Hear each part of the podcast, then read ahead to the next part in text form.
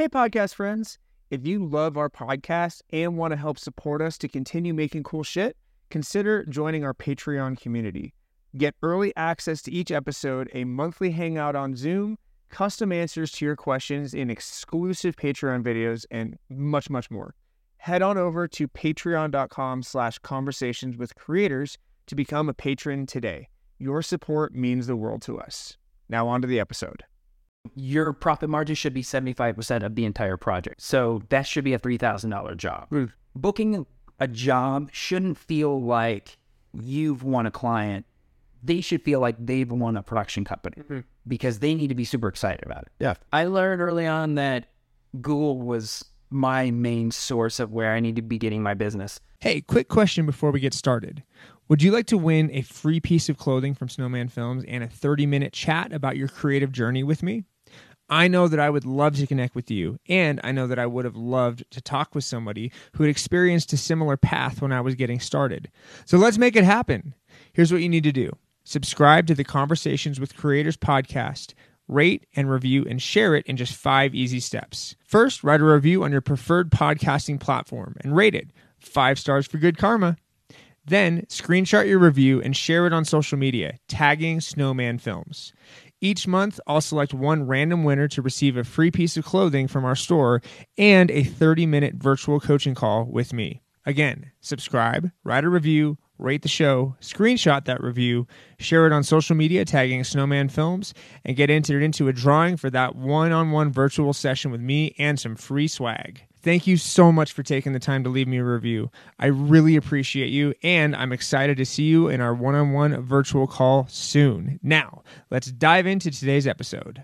So, the big question is this How are creators like us, who aren't built for the nine to five, for the people who put their passion before them being comfortable, how do we turn that passion into a living that pays the bills and a life that we love? That is the question. This podcast will give you the answers. My name is Noah Mittman, and welcome to Conversations with Creators. So we're here in Denver. We are. Yep, we're here in Denver. I am here in Denver. You're always here, man. Who's here? How far outside of Denver? Uh, like 15, 20 minutes. Okay, that's not bad. Um, uh, we're here on the shoot uh, with my company, Skipper Films, uh, and I knew uh, I knew Noah was local, so we reached out so you can help me out here because I need some people. Round up with the gig. Very thankful. Of course, always appreciative. Always appreciate appreciating good help. So, um, and while we're here, I wanted to talk with Noah because he had a question on his Facebook page about you know upscaling his business, and I, I know I just went through that process myself. So, I've uh, I know No, I know he doesn't have to go through the uh, the hassle of failing a bunch of times.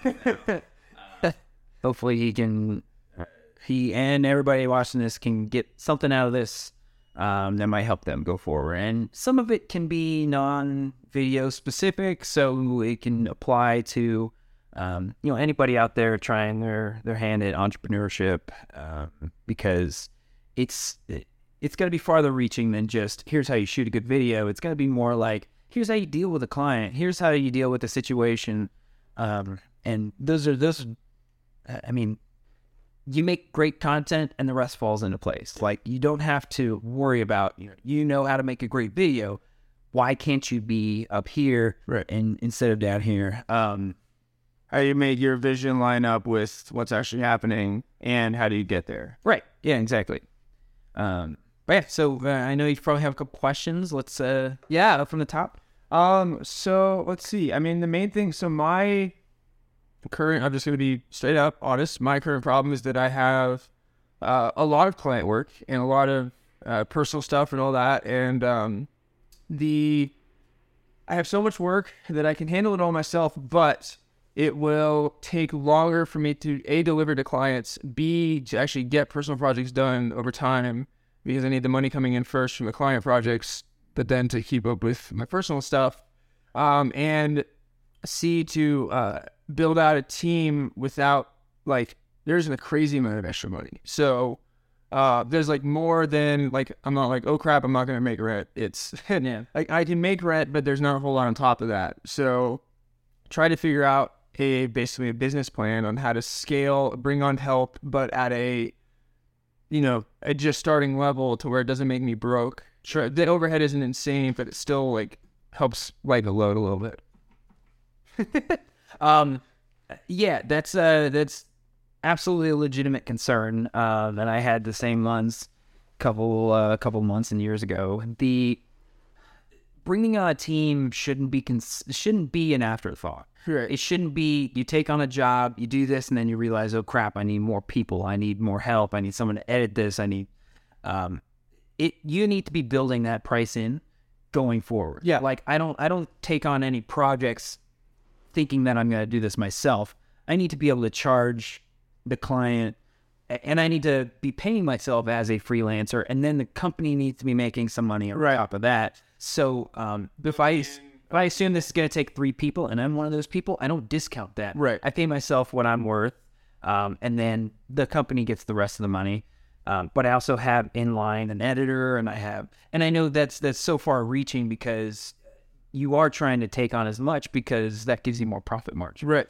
Um, That makes sense though. Like knowing that, you know, whatever. So knowing it from the start, like whatever the lineup is, whatever when you go in, if you know that, like, okay, this, just making the decision. Like I'm not. So say editing, because I I can shoot most. Of, I for shooting I can handle mostly myself. I bring on bigger. I brought up to like six cameras on set before something. I know how to bring on a camera team. Sure. It's mostly post production of like how to, and then there's so that plus like I'm doing a lot of uh, stock video stuff right now, and fact, having somebody to be able to do the mundane stuff on that. doing stock video like you're selling to is Correct. If you're selling footage to stock video sites, having it, well, you know, well, putting it up on there, people are buying it. Sure. But like, I have a ton that's just sitting there. okay. And I don't have time because lot of projects to be able to like make that be profitable I've never actually gotten into the stock. It's pretty decent, is it? Yeah, I'm, I've, uh, I say I got seventy bucks coming in this month, and I have like not a lot of work. That's awesome. Yeah, it's a good. It's, it's I think it's a solid business plan, and for like a side. It's always it's always so specific. Like uh, whenever I look for stock footage, it needs to be like woman with medium to short hair sipping coffee near a window on her right side. What you have to get so specific. Literally, how do you name it? I know. Oh, it's the and that's why I need to live fucking because it's it's like it's the biggest pain in the ass to like tag it correctly and it like Yeah. say you know parkour action clip like young athletic man in black shirt vaults through concrete environment and does a back like it's just it's so detailed and to do that you know to me I'm I'm not sure I, I'm yelling I don't want to blow out the audio anyway um to make it that specific but then also uh to do that you basically to make it a good thing you have to have like a hundred clips Yeah. so to do that a hundred times is just insane Yeah. Um, that's so then you have to start looking at um, I mean, what is your date rate? So you take your day rate and is it worth you sitting around all day um, for 70 bucks a month? right A whole day just to name all these clips and and I've done that. Like I figured out the hard way several different aspects of my business that just weren't worth it. And even though it was making some money, um, I figured that sacrifice a little bit now for hopefully a greater return later. that's the that's the main thing on it And I'm not saying get rid of this aspect of business if you if you have faith in it, if you've seen there's a there's a plan for it okay there's a lot of it. I think that I I have a hunch that what I'm doing with it can work Yeah. but it's that passive like do a bunch of work up front and then We you know market it and and do it correctly to where it can really come back in the future yeah. and that's part of the problem is is um and it's it's hard because it's like trying to plan for future as well as current Yeah. because part of like a decent amount of the projects that I have right now are doing like so like I'm doing some some video courses basically with different people and uh, I'm getting paid up front for filming and then I'm basically saying okay I'll take percentage of sales for editing because I believe that this will be a, thing, a big thing in the future Yeah. um so it's like one of those it's hard to and and that's By the way, I've, I've done that a bunch of times. Like we do Kickstarter videos a lot, um, and I've said, you know, give you a deal now, uh, basically at cost, what it takes us to make it, and then all the profit comes in uh, as a percentage of what the Kickstarter raises. Uh, I've lost my. Kickstarter yeah Kickstarter is hard It is hard, and we've had successful Kickstarters and, and not successful. Um, and the successful ones all seem to be, you know, we'll pay you what you, we'll pay you whatever a video costs and not include you in the, uh, Because they, cause they understand it's again, yeah, that, yeah. I mean, they, they understand what the cost of shit is and they just want to buy it, deal with something later. Yeah. And those are the ones, unfortunately, that have been successful. usually, yeah, yeah. Um, but it, I, I'm okay with that because as long as I'm getting paid for the video, I don't want to get too greedy. I don't want to get too uh, ahead of myself and um, spend. It, it all comes down to what your time is worth because I don't want to spend all my time worrying about this Kickstarter and trying to promote it and do all these. yeah, not, not no, really you're supposed to do right, right. um, Yeah. And Not, not that's in your wheelhouse, not that you're comfortable with, and Right. just because you believe in the project. yeah, um, so let's go back to work. the original question. So, you ba- basically are saying how to scale at a you know you build cost into the original price. Uh, here's a great question to, to kind of piggyback off that. What is so say? Uh, okay, so my day rate's five hundred, and what would you if you were bringing on say another editor? Yeah. Uh, to edit it, but you also want to make profit yourself from the editing process. What pers- like what's the breakdown of what you do on this? So um, here's how my pricing works. Um, my company charges almost exclusively project rates, not day rates, not hourly rates, not anything. We'll break it down. We'll say you'll get half a day of filming, three days of editing. It's probably only going to take one. Yeah. Uh, couple revisions, uh, and we're going to charge enough that if something goes wrong, we're still not covered. You know, we're we don't have to send them a bill afterwards saying, "Hey, it actually Extra, extra hour So here's here's the bill." I don't if I the way I view it, if I can't afford a small hiccup like that, which happens all the time, then I'm not charging enough. Right. Um, and I know it's such a cliche to just say raise your prices uh, till you're happy. Uh, that's almost what it is, but you have to get you have to work your way up there. Um, I would, I mean, I would experiment with possibly doing a project rate, say, um, and, and make sure internally you're building all that. Still, yeah, say not completely. Your your day rate shooting is five hundred. You um, if you want to pay an editor, reach out to a couple editors. Where out what their what day their rates are, and then add percentage on top of the company on that basically, or do you, or do Well, so so I, I figure out what my expenses are first. So my expenses are even if my day rate's five hundred, that's going to be an expense because that's taking money away from the company and giving it to myself. Um, so it's going to be five hundred plus an editor. Say it's three or four, maybe three hundred dollars a day or four hundred dollars a day. Um, and so our, our we're at 900 and then what else might we have do we have rental cameras do we got to rent whatever do I have to get a, do we have to rent a spot to shoot this video do we have to is there you know do you have to park for 25 bucks right? you know say okay so you're at a thousand dollars now um, just with various expenses that it might cost to to make this video that's your expense if you're at that price you're not making any money Right, even though you're making five hundred dollars, your company's not making any money. right, So, um, a, a healthy margin is seventy five percent. So you triple what you're, and so that that should be a thirty. five percent on top.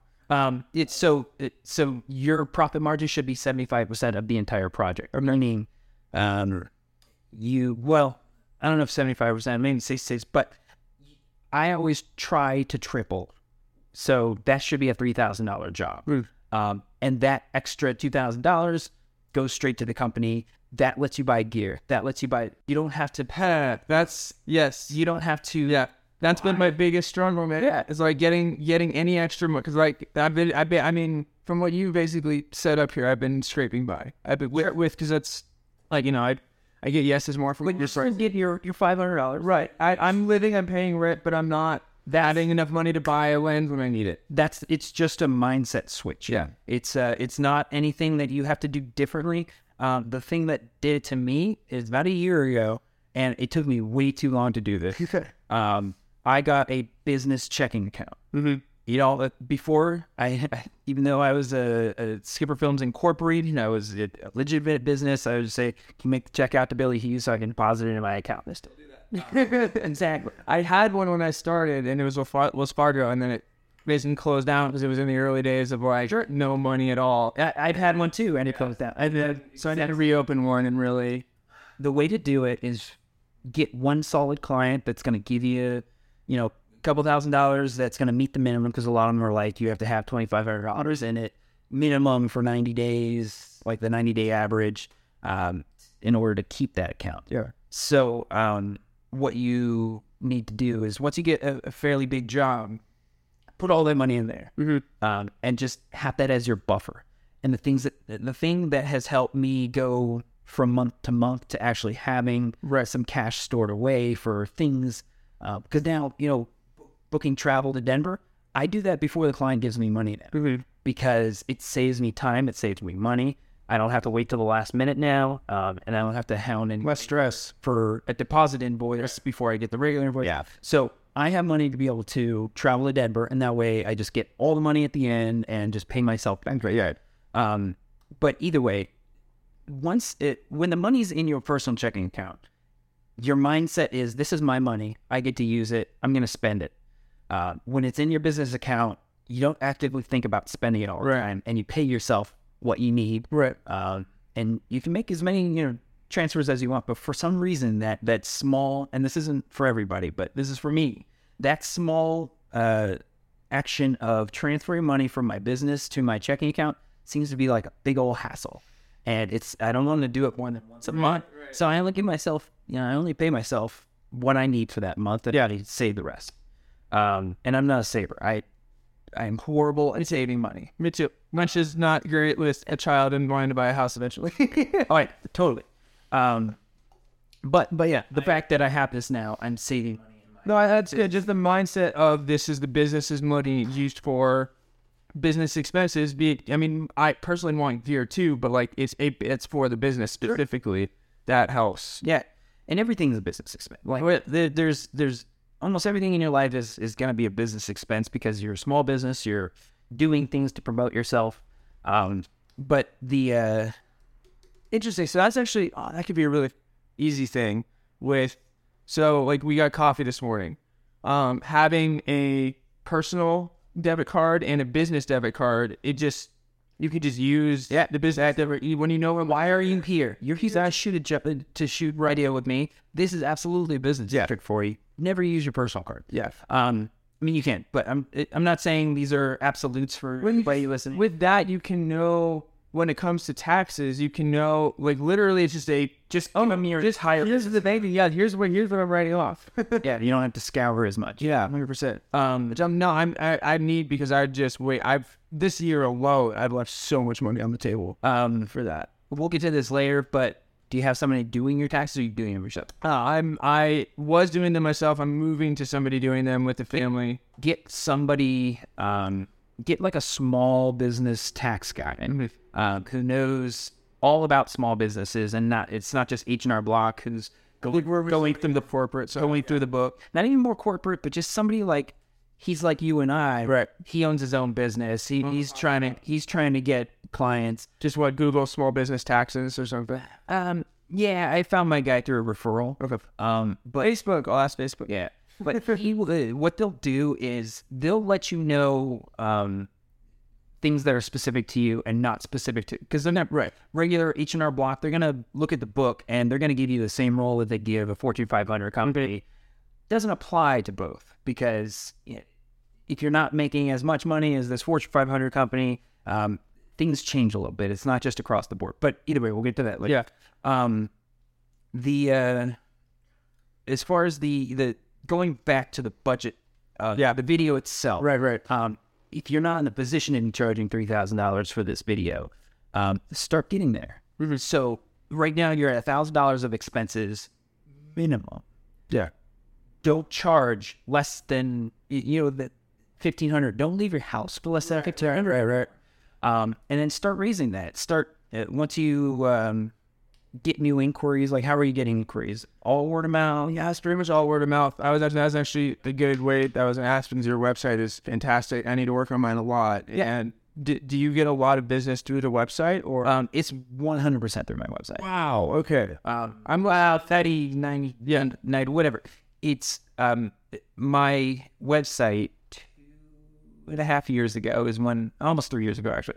Um, I redid my website and it was like a single page scroller. Everything was on the front page. It went all the way down the bottom. It took a minute to load. It was, it looked great once it loaded, but I started realizing that there were things that I just wasn't doing right. And we hired this marketing company that I lost my ass on. Like we paid them fifteen hundred bucks a month, and I was like, the only other thing I spend that much money on is my mortgage, and I'm not comfortable with this at all. They gave us zero business. The one piece of advice that they did give us is with your website, uh, I needed to divide out that front page into as many sub pages as possible. SEO. I needed a, exactly. I needed a page for um, my team, my about us, uh, corporate video, weddings, um, 360 video, aerial video, 4K video, all of your offerings. Then make a blog every week, every two weeks. Make a blog post about you know what's going to make your corporate video the best. What's going to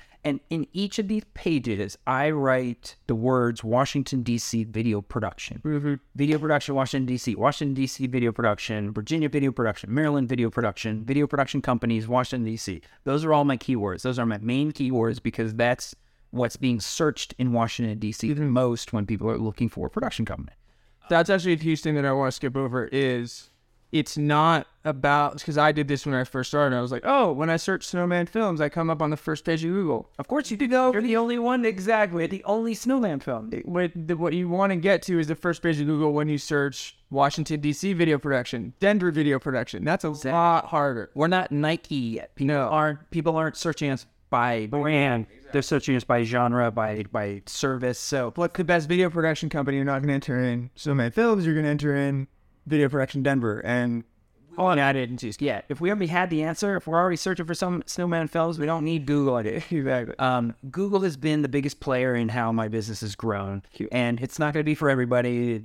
Some people, you know, like for wedding photographers, they uh, they almost rely solely on the Knot because there's thousands of them in every market. We use the Knot for weddings. Yeah, exactly. So uh, the Knot's going to be good for selling weddings, um, WeddingWire. There's outlets like if you wanted to be a freelance guy, um, and we also have to get into the difference between treating yourself like a freelancer versus a business. Yes. Um, if you want to be a freelance guy, Production Hub is decent. It's like fifty bucks a month, but you get maybe one, one or two big jobs. Did it? I can't see without my spectacles. that looks nice. Everybody wears glasses. Um, You search screens all day. the uh, yeah, exactly. Uh, yes, treating yourself like a freelancer versus a business, that I think is in terms of like how do you get to the next level as a hack, I think is the mindset change of that is huge. It is. A lot of beauty in it. Yeah. Uh, so the uh, if you're treating yourself like a freelancer and you're charging people day rates, like a like a about a budget, you want to give them the entire production. You don't want to give them your hours. It's not the hours you put into it. It's what you put into the hours. It's going to be a project rate um, for the entire thing because our Skipper Films is a new tagline, and I'm super happy about this. Is just press play all you have to do is just press play once you get this video. Like you hire us and then you press play. Those are your only two things you have to worry about. Easy for the customer. Yes, yeah. exactly. They don't want to have to figure out how many hours they should hire. you. Right. You know, they're not video producers. I don't know how long this takes. You need to tell them how, how long it takes. You need to be the professional. Yep. Um, the, uh, the you know, there's obviously going to be maybe a couple rounds of revisions on the final video, but you need to start talking to this client as if you're the authority. You don't, you don't want to booking a job shouldn't feel like you've won a client. They should feel like they've won a production company because they need to be super excited about it. Yeah. Um, if I have, which is nice. I have that energy on clients already. awesome, But it's I I, I hear what you're saying because I've I've been trying to figure out as I'm sure everybody has with our I you know I started with hourly, and then I moved to day rate, half day, full day, and now I told that I understand with building in the cost. So like literally because I've been doing oh yeah it's this much for filming, this much for editing. Yeah. I should just say it's this much for the project. yeah, Because then I can worry about buying the internals. That's for the video. yeah, I can worry about the internals and build the expenses in, which helps actually build the business. Yeah. And yeah, because I've I I love what you said in I saw the comment thread on Sean's Yeah. thing when you were like, uh, there it started with, and a lot of people are still at you know, they're buying a video from Billy versus Skipper Film, where the company is giving them a video, which is a lot different. Right. It's um Because there's more people involved. That's and, that's why. I said- and the point of that thread was I was just trying to present a different uh, mindset because we were uh, talking about should Sean have a, a professional page or if he should be posting his professional work on his personal page. Right. Um, my take on it was if you're trying to promote, yourself as the brand versus trying to promote your brand. Personal brand versus company. Right. If you want people to be hiring uh, Billy or Noah for the work that they do personally, obviously put it on your personal page. If you want to be promoting Snowman Films, Skipper Films, then you want to have that separate brand and start saying we and not me. Yes. Um, yeah. That's something that I've been going back and forth on because it's like I saw I did read for a while and then I was just you get back in the habit of just oh I went and did this today. It's like no, read even if it was only you in the room, the company itself is I'm not even saying on Facebook. Like Facebook is one thing you can you can talk however you want on Facebook. Right. Uh, I'm just talking about when you're talking to clients. oh yeah always the yeah always always you yeah, just because you're more than you. You're Snowman Films, which is a shooter, an editor, maybe a couple shooters, Right. Uh, people helping. Uh, it- it's it's becomes a production rather than just you as a freelancer. If it's just you, you're a freelancer. You're paying yourself 1099s from all the different companies, and that's it. You're just you're just getting your day rate. right. Um, and people make a living off of that, but they can't grow because the day rate will always be six hundred. Yeah, because you can't grow past your day rate, They can and at least whatever market you're in, you, there's a, there's a certain limit you hit.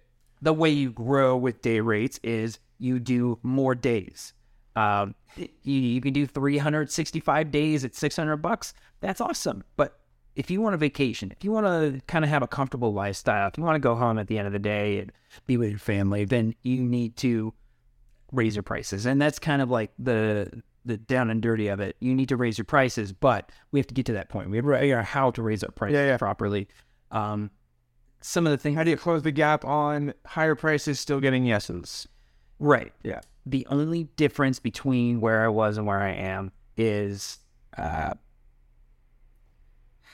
I, I think it's going to be from a visibility standpoint. So more people are seeing me on Google.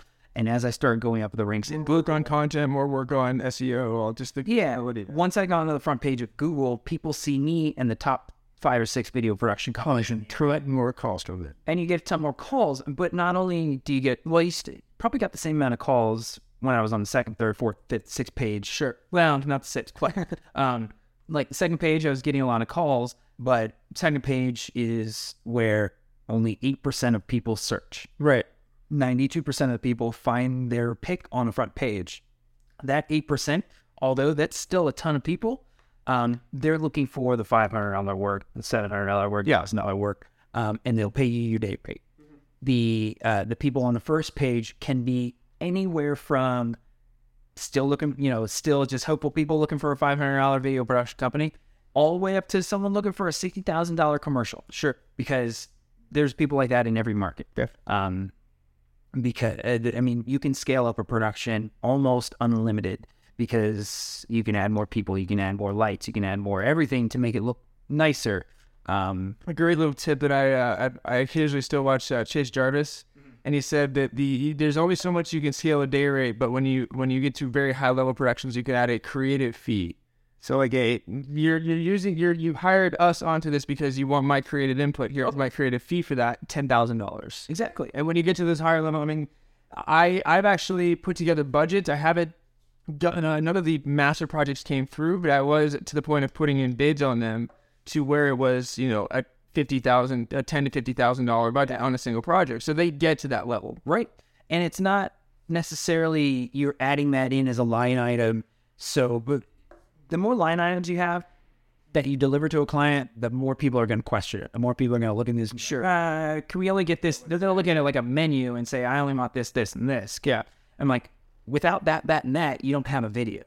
We need this. So you need to start convincing them, and then they're doubtful. Right. That's why I only do the one project price. I only give that one price that has all of this stuff. That way, if they start picking it apart, I mean, you can.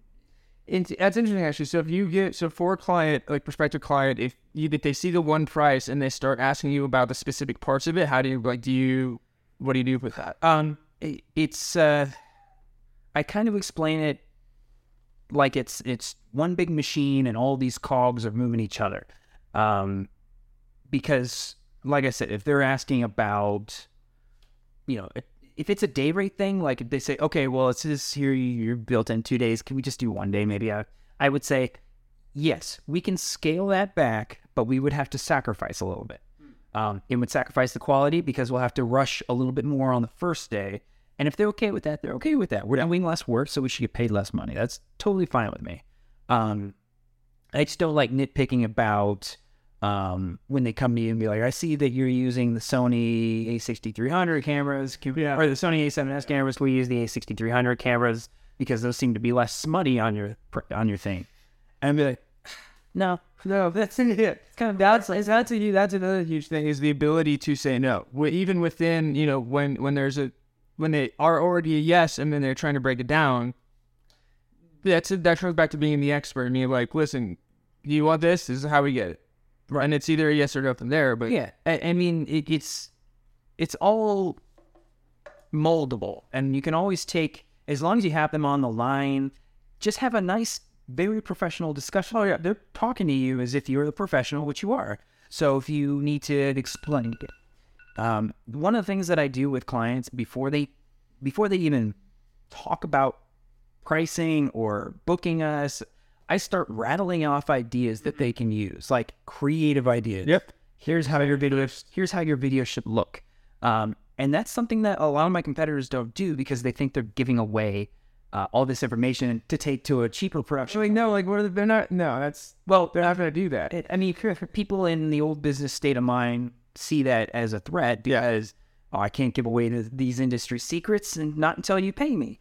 Um, but the way I see it is if I give away all of this knowledge, all this information, tell them exactly what I plan to do with their video and how I'm going to make it great. Um, I'm the only one who's done that in their list of video production companies that they're fighting with. Um, and they're going to look at me as the professional. They're going to be like, well, I like this guy because he has these ideas, not because now we have this awesome list of ideas that we can use and Yeah. get cheaper money for, but we can.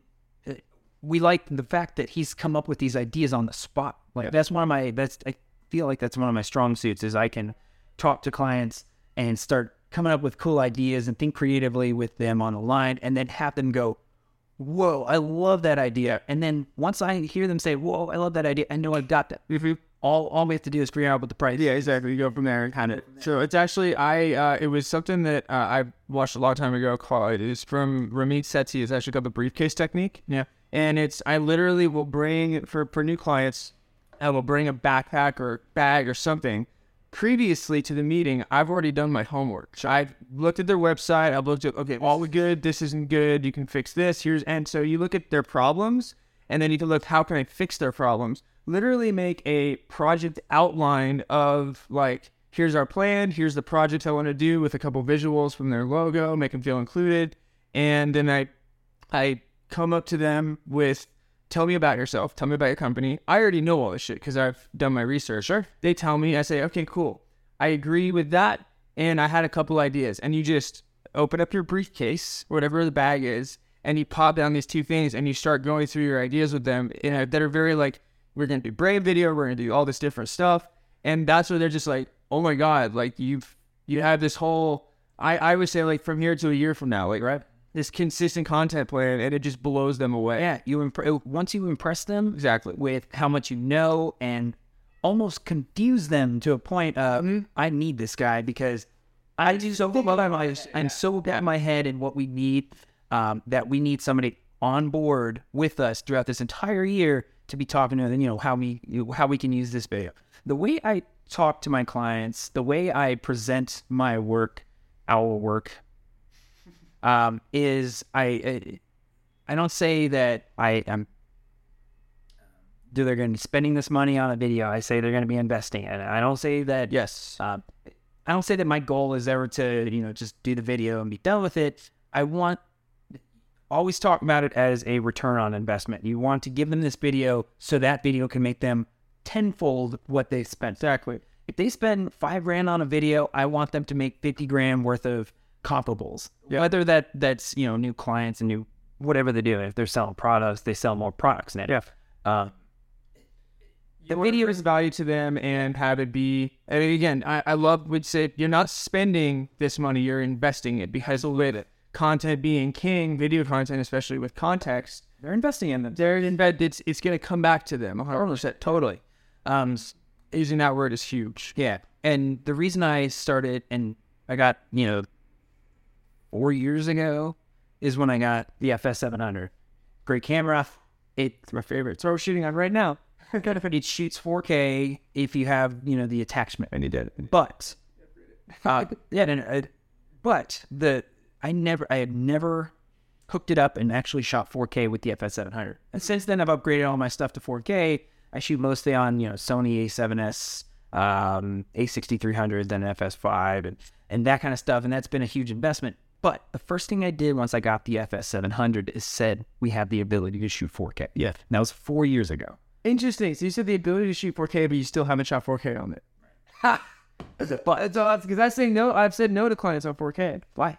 i don't just because i don't have okay there you go Upset. yeah oh So uh, what is it going to cost you to shoot 4K? You got to buy the $400 license. right so make the they increase it by 400 exactly And then you got to rent like an Odyssey 7Q. yeah. And that's probably if they want 4k they can pay for you to upgrade your and that's and that's a you know it's hundred fifty dollars for a rental for an Odyssey Odyssey 7Q. Then you have 4K. So i that's such a damn good point. I totally have the ability to do 4k absolutely, within a, within a week or so. Uh, yeah, that absolutely. You get your clients to buy gear. yeah oh. oh no hun- yeah 100% and They want- want they would If they want something, if they're coming to you with something specific, they understand that they're going to pay for it. right If they just want a video, just do whatever you can to make it efficient and cheap, then you know that you can't go out buying gear. But they say, I have an idea for a video and I need it to be in 4K and I need it to be shot on a Sony FS5. I'm like, okay all right, cool here's what's gonna cost you got to pay for this. Yeah.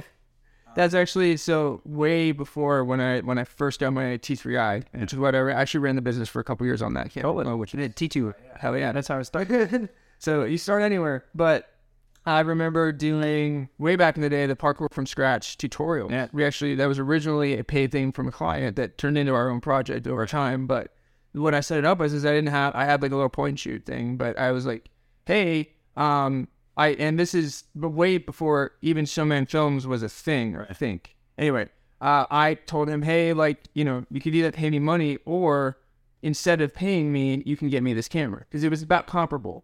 Yeah. And that was, but that was like, I'm just saying for people starting out, that's an option. Like, hey, if you want this project, get me this camera and I'll shoot that. I'll, sh- I'll have that to shoot on it for you. That's when you just, just begin. Yeah, and let me get into that. Yeah. but let's go back. So when I started saying we have the ability to shoot in 4K, I made a separate page for 4K, and I put 4K on my website, and it's 4K everywhere, saying we have the ability to shoot 4K because I knew that this is where it was going. Right. Um, 3D kind of uh, fizzled out Yeah. a bit. That we thought that that was going to be the next thing, but 4K increasing resolutions that's the easiest way to scale a technology in media. Um, so what I did is I put it on my website, thinking that hey, it might be something, but it costs me nothing to add that into my website. So I did. Yeah. Um, three, four years later, once we started, you know, realizing our SEO and, and figuring out where we are on search engines, when you search video production Washington D.C., I was on like six page page six or whatever. But if you search 4K video Washington D.C., I was number one, two, three, and four. Oh my God. Uh, because I had last, I had no idea this was going to happen, but I've had it listed and it's just been sitting on my page for four years because when I first got that, I just said I had the ability to shoot 4K. That's right. Center right place with that. Yeah. Absolutely. That's awesome. It's it's all about the long game. Yeah. Totally. That's great. Uh, and uh, so what I want to transition into from that is um, these small moves that you can make to eventually build into something much much bigger. It's like uh, it, it's just this domino effect. You've seen they someone takes a domino that big and it hits the next one that's twice as big. Yeah. It's the next one. Strikes. and all of a sudden, yeah, it, it's pushing down something twenty feet tall. Um, that's kind of what you can do in video production and really in any business to uh, to grow. But um, when I first started, I started with um, I was working at the Marriott in Chantilly, Virginia. Um, I was doing uh, audiovisual work, you know, setting up uh, setting up audio systems for conferences and projectors.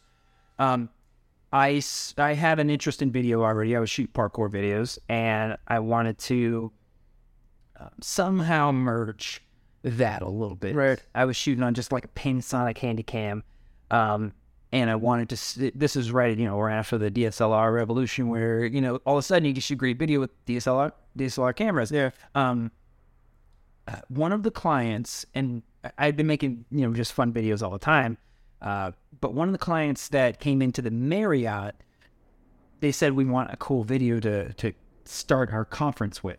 So you know they turned to me and they said, "Hey, can we make this cool like parkour video to start the conference?" That um, a- and it's actually probably still one of my favorite videos that I made. Um, and it was uh, just a parkour video of somebody like arriving at their office, realizing the conference was all the way over here in Chantilly, um, and you know, nobody- Because I, I remember that one. yeah, somebody walked into an empty office, is like, and he looks at his phone, he gets an alert, says, Chantilly conference today. I'm like, oh, go grab. So he starts doing parkour, jumps into a car, and phone drives in, jumps out, starts flipping. Then he arrives at the door of the conference, he opens it, and then that's where the person enters the actual conference. Like, oh, I'm gonna take my seat now. Yeah, the the ride thing. That was the yeah, exactly. So that was the start of their conference, and it was a huge hit. That's awesome. So that company, which is a huge, huge company, Yeah. I just so happened to have that in with them because they were a client of the audiovisual department at Marriott. Um, they they saw that and they paid me directly for that because that wasn't an, an offering of the audiovisual company. Right. So what that did is like, well, I need, I don't have anything to edit this on. So they paid me fifteen hundred bucks for that video, which was huge. Oh yeah, of course. That paid for my first Mac laptop, so I can edit it. Investment right there. Yeah. Yep. Yep. Um, from there, they hired us um, to shoot another job for the same company. Um, and I brought the whole tribe out to San Diego and we shot a video on the deck of the USS Midway. And it was so cool. And they paid for um, a camera. So 100% of the money is going directly to my gear investment at the beginning.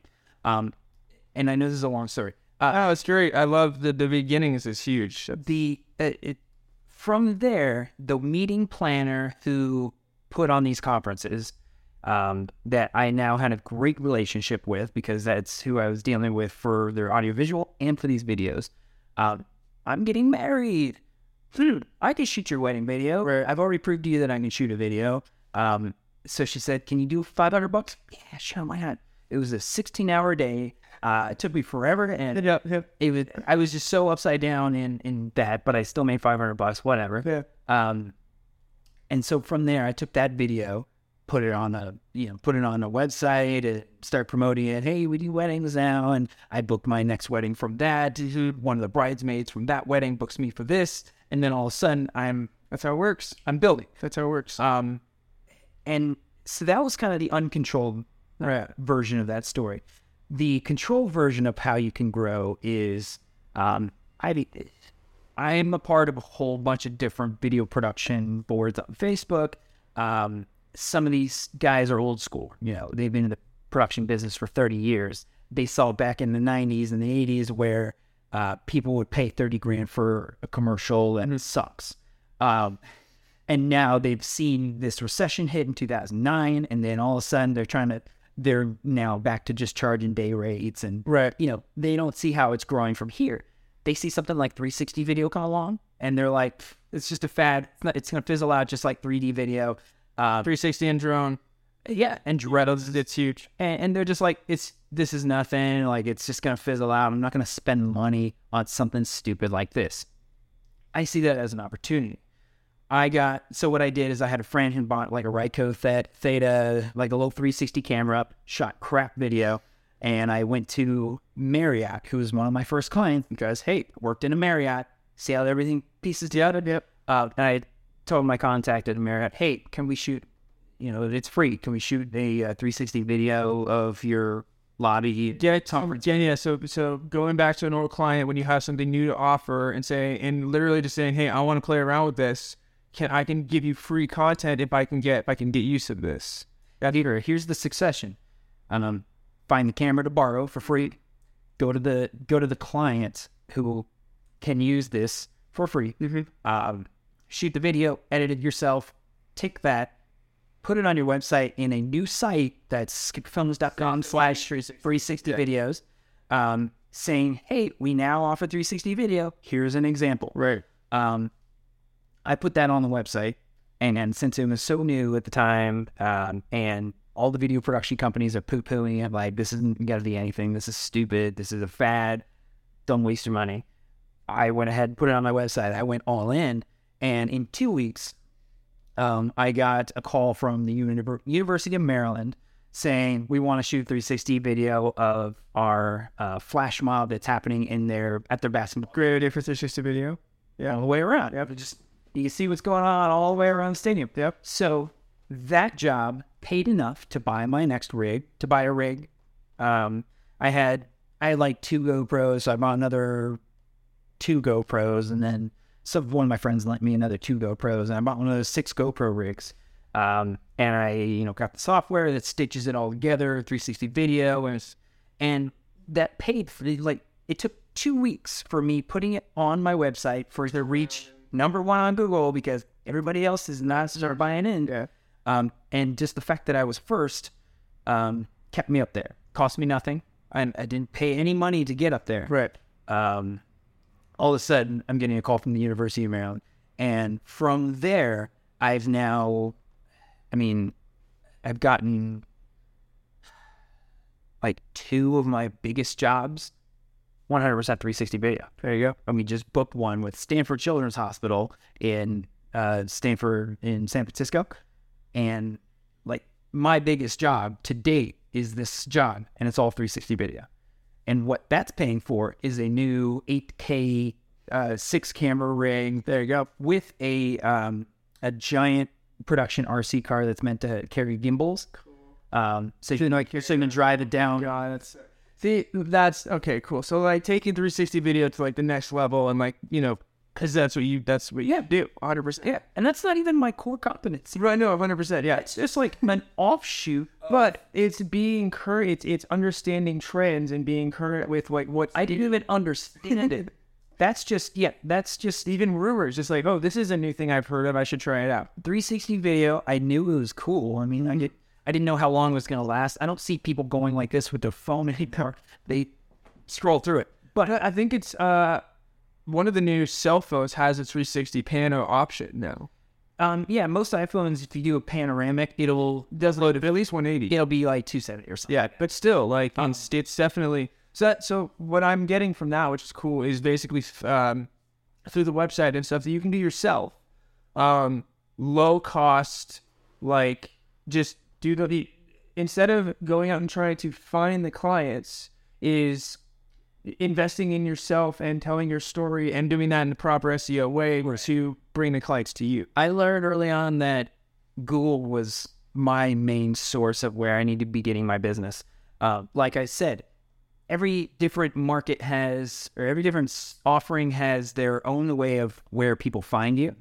If you are looking for a wedding photographer, you're going to the Knot. If you're looking for a wedding videographer, you're going to the Knot. If you're looking for a freelance video guy, you're probably going to Production Hub. And there's probably two or three other. Yeah, Production Hub. You got um, there's a couple. Let's see. I actually I do want to list them off just for people listening. Yeah. Um, I have a I have a keep talking. Yeah. So so you have all of these different outlets designed specifically to find the right person. You know, if you want to find the best Chinese food restaurant, you're going to Yelp. Um, my thing was Google, and it's unfortunately the hardest thing to figure out because there is no guide to Google. There is no way to figure out Google. Um, but I knew that, uh, and I, all all it took was me putting myself in my client's shoes. If I was a big company and I wanted to find the best production company in the area to make our commercial, where am I going? Am I gonna am I gonna find this obscure website that you know like Thumbtack? Am I gonna go on Thumbtack and try to find somebody for for fifty bucks? Probably not. Yeah. If I have the if I really want something tangible, I'm gonna go to Google and type in just like literally everything in my else in my life. I'm gonna go to Google. I'm gonna type in what I want. Right. That's how Google, and I'm gonna find it on the first page. So I knew early on my goal was first page Google. I just need even even first if you can get like first five results on Google, then you're in business. uh, yeah, first five results is huge. Yes. Just cross What, what set are you right now on the first five or six? I going back before mention five. So, I mean, you're you're middle of the page tops. I, me being a uh, so a year ago I was a one man band. Well, sure. so- Okay, that's wow. So it's been really recent. Yeah. Real, real fast before we move on too much. Do I have I have for you guys? Um, I can even list them like right next to me if, if you want. For freelance work, people looking for just freelance, you got Production Hub. This is all com. Production Hub, uh, Find Film Work, Production Beast, Media Match, and Staff Me Up. Uh, some of those are free, some of those are paid. It's hard to break into it because you have people that have been doing it for 10 years that are like five star rated and you have to work your way up like anything else. But that'll give you a place to start to see actual jobs coming down the pipe that you could get rather than just where do I get jobs? Those are your that's your list. Um, the uh, and that's weird. So I was just looking at kind of my um pipeline from the last three, Yeah. two and a half years. Um, this year, massive leap from the year before, but not as massive as um it was two years ago. So I had a dip last year as I was attempting to grow, and then all of a sudden it picked up.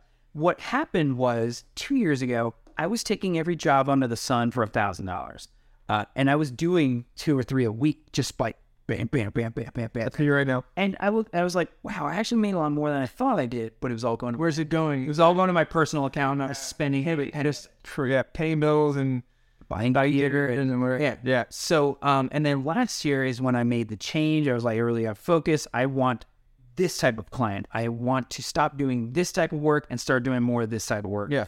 And um, and I'd raise my standards. Um, more so, I, I want to say I raise my standards and not my price, but because I raised my standards, I wanted to get a specific type of client doing promotional videos. I didn't want to shoot, you know, court testimonial reenactment videos.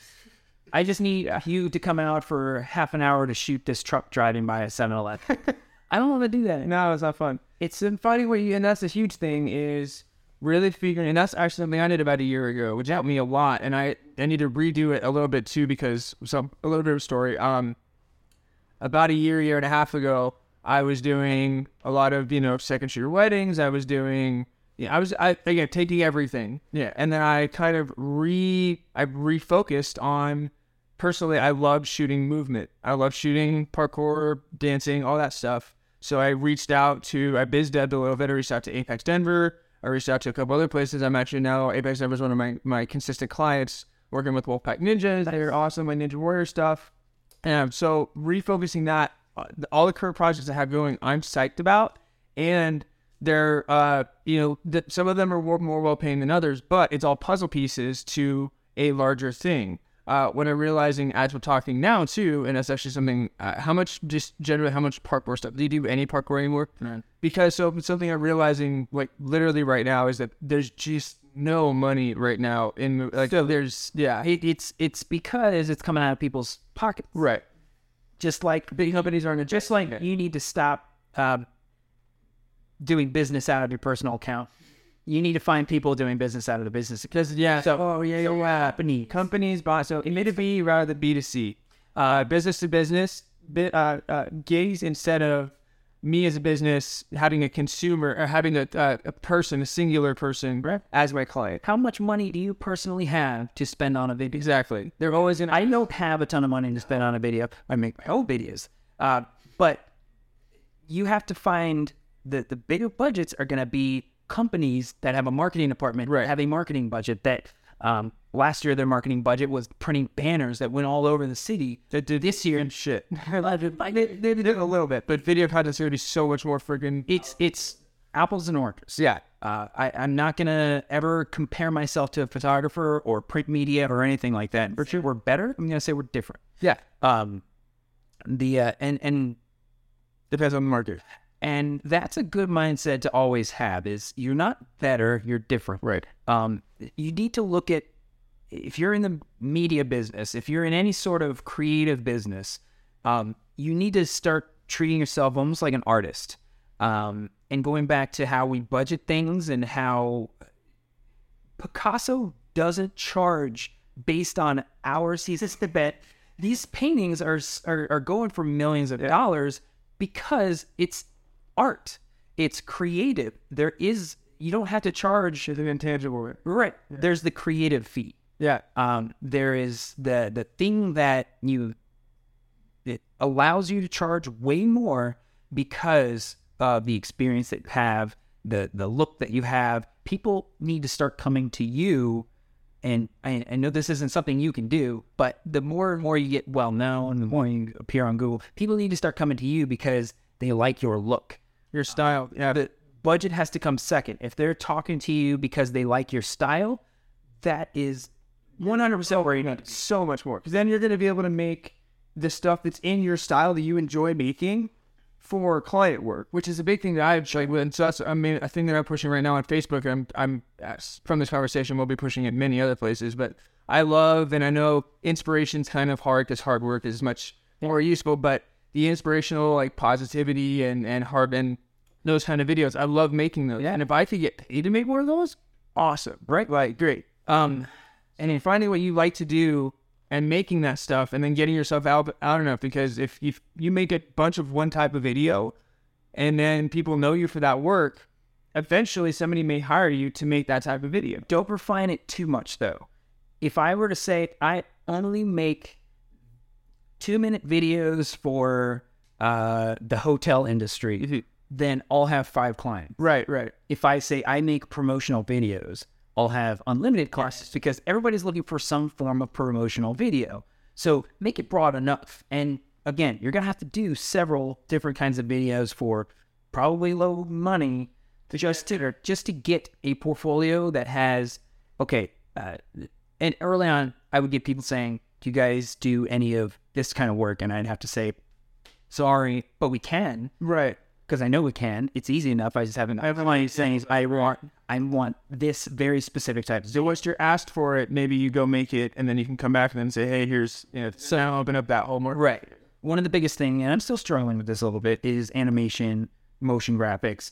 Um, and putting on a guy right, people would come to me and say, uh, "Do you guys do motion graphics, animation, like fully animated videos?" Uh, And I would have to say, "No, but we can." And I would just you know outsource it and whatever. But I would lose that contract to somebody who does, who has it in their portfolio. And every time I would lose a big contract like that, I would make a change. I would say, okay, well, I need to get on staff a guy to make videos. And then I will add that in for free to my next video just to have an example on my website that the next time this comes in, I can point and say, yeah, it's like this one. yeah Um, I get a lot of, hey, have you ever worked with kids before? And then I say, oh, yeah, we have this yeah Tom Dolan swim school video where he teaches kids. Here you can see that. I know it's not exactly because you're a school, um, but we can at least see some Yeah. element. examples of stuff is the main thing. Like, It you know, hey, can you like for an interview? Here's an interview that we lit. And I'm like, cool, that looks great. You're that we're good for that aspect. Yeah. So going back, you need to have clients coming to you because of the work you do and not the price you're at. Yes. Um, you the if the If the the price first- make or break, if the first question they ask is what uh, what's the price on this, then maybe re- start refining a little bit of how you present yourself Yeah. online say, uh, we are artists and not we are uh, budget production company. I know you're not saying that specifically, but if you're early on, I was telling everybody that hey, we do the same same kind of work as the other guys, but for a lot cheaper. yeah, but You're saying they're cheaper, than you know, so they kind of clear you. They might set you, it won't set you back. It might land you that one job, Right. But it also might set a precedence because um, I'm still getting work from some of my first clients, uh, and they're they're like twisting my arm for low budget stuff, and I'm like, I can't, you know, Yeah, I can't raise my prices on you anymore. Yeah. like I, I know I can't because we started so well. Yeah, yeah, I know. I see. Uh, That's something that I really realized too. When you're like, uh, a big thing for me that I realized was, uh, the people that hire you for, uh, say 200 a day or less, and when you're just starting out, uh, when they get a bigger budget, they're not gonna bring you on for a bigger. Like if they get a ten thousand dollar budget, they're not gonna go, oh, let's hire the two hundred dollar guy. No, they're gonna go like, who? What can I get for this? That's just, it's just not gonna happen. Right. so the, so there, there's this fine line you got to walk with that. So if you and I've lost jobs because I was too cheap before. Uh, actually happened way too often because they look at your price and not like, hey, I can save a bunch of money. They look at your price like, well, this guy's do way less quality work. Right. I'm gonna go. So we have a bigger budget. Let's go with a bigger budget company.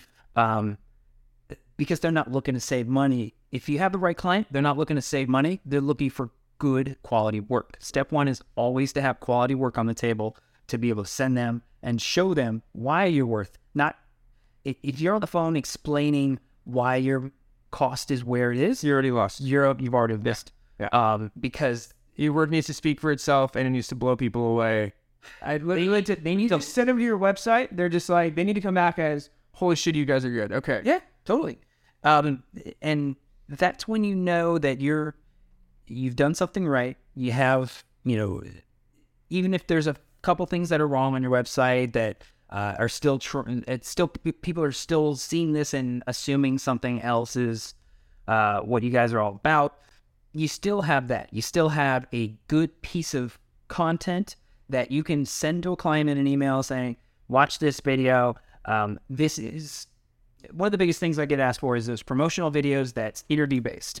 Um, somebody talking about their company. Um, it's a sit down interview, and then we mix it with B roll of their company and I call it a I call it a brand video. yeah, exactly. Your your your classic like run of the mill brand video, not anything like super stand out. If we want just sit down interviews, explain to the company, B roll about what the company is. That's what the company. So I always have two or three examples of that. And once they start asking for specifics, like you ever done a brand video um, with, uh, I'll go back to kids again because I get that request a lot.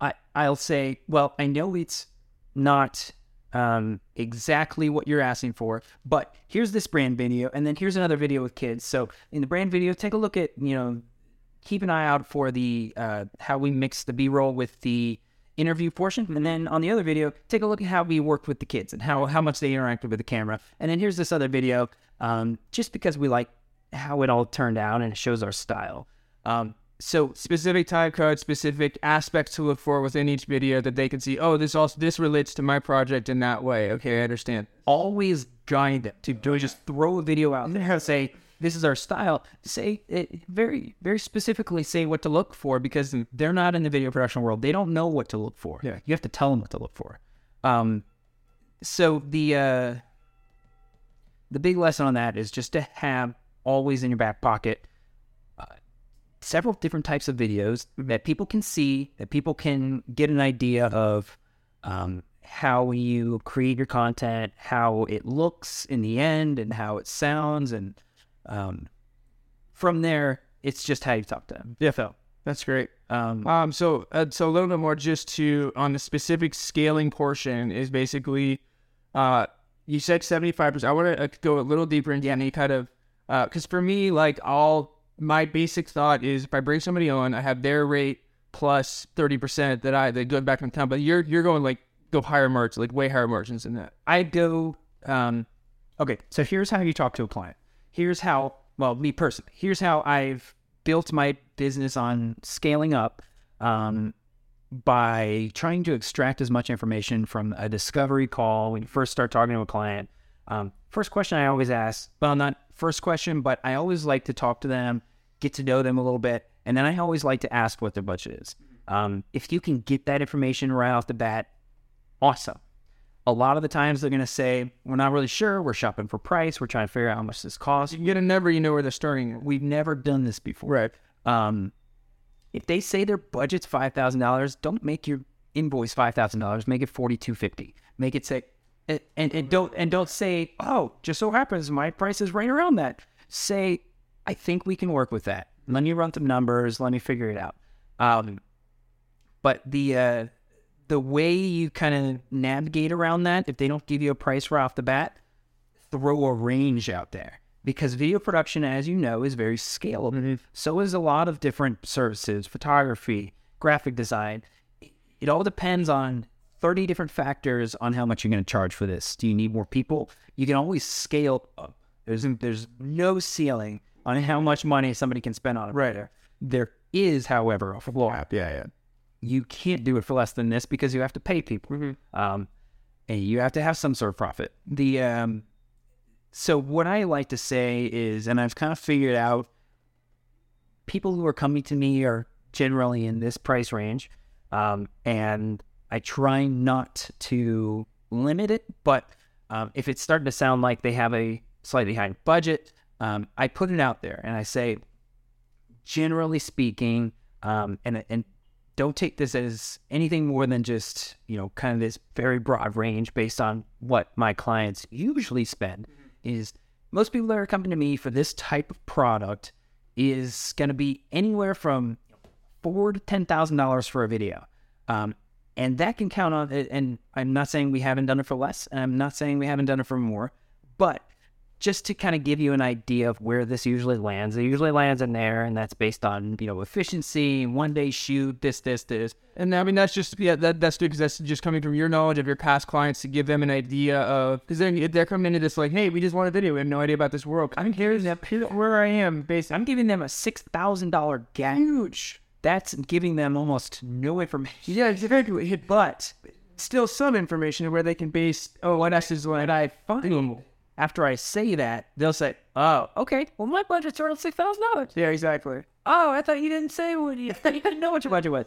They're trying to haul out because they're trying to get the best Money, right, right. Um, and I'm trying to haul out because I'm trying to get the most money. Um, That's the game. That is the game. so that's where I found I've gotten the most information on that discovery call. Um, and Giving them a, you know as much of a range as you can. the, yeah, and I, I've coached a few people on how to start pricing and how to talk to clients about your price, and a lot of people are just uh, emailing, and the first email is how much is it for this video, and then they send them uh, an estimate with no discussion. Idea of anywhere where their budget is that they could be leaving, 50, you know, five grand on the table. And, and a lot of times people are coming back and saying too much, or they don't respond, or they, there's there's no reaction because you don't get to gauge your reaction based on their reaction because you're not on the phone. With them. Be on the phone with them. Talk to them about their price. They don't have an idea about the price. Give them an idea of a range. They see if they hear that range and it clicks and say, okay, well, I think our budget's going to be around here and it fits within that range. So what can we get for this?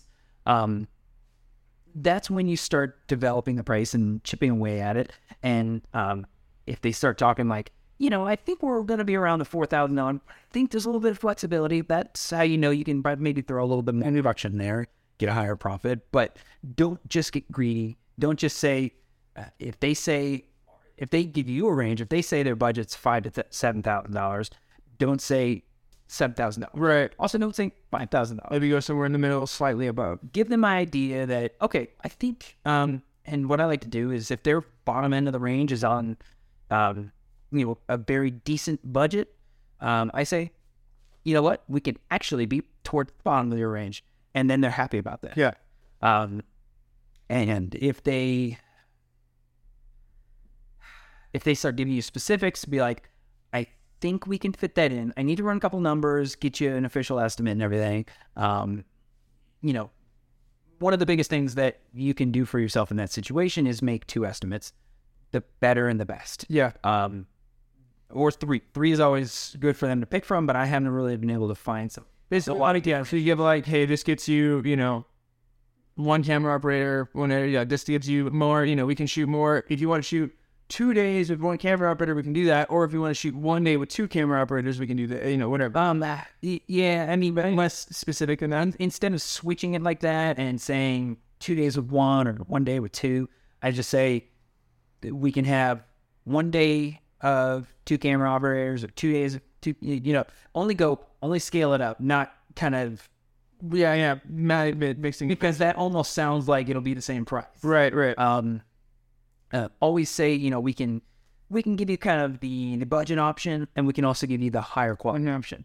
And I always preface everything with, now the budget option is not going to give you a cheap video. It's going to be great quality. It's going to do what you need it to do, but it might not have some of the bells and whistles and it might not be as great as it could be, but our business is not putting out crap video. 100. percent Our business is creating. gonna be good no matter what. It's going to give you your return on investment, maybe not as much. Um, so the uh, that whole conversation is just one of those things that you have to figure out on your own what your clients uh, respond to. If you uh, want to start having the conversation with some of new clients that really, if you have no worry about booking them or not, you know, just testing the market and seeing what people respond to. Just start fine tuning that that spiel that you give. Um, so yeah, those are good. How? Uh, and then the other one is because I know you've you've posted quite a bit about um, contracts and stuff. How? What in terms? I I've I need to get better about contracts. I've started a little bit, but like, what is your real like requirement? Even for because it sounds like you send out contracts for bids as well. Uh, yeah, a couple um, people come to me asking for for proposals. So I have four or five different levels of what I can give to the client to present a price. If people are just, I just need price. I just need a price. Just tell me what the price is. I give them, you know, I do the two option proposal or two option estimate. So I have estimates, um, proposals, and contracts, I guess. Um, proposal and contract is pretty much the same thing. But the estimate is just going to be, it's going to look like an invoice. It's just going to list the exact thing. Um, if they want a full proposal, which some of, you know, the bigger clients are going to want, it's going to be this huge document. It's going to be like 10 pages long. Oh wow. Um, I have templates and uh, Yeah. the uh, what I use is a software called Proposify.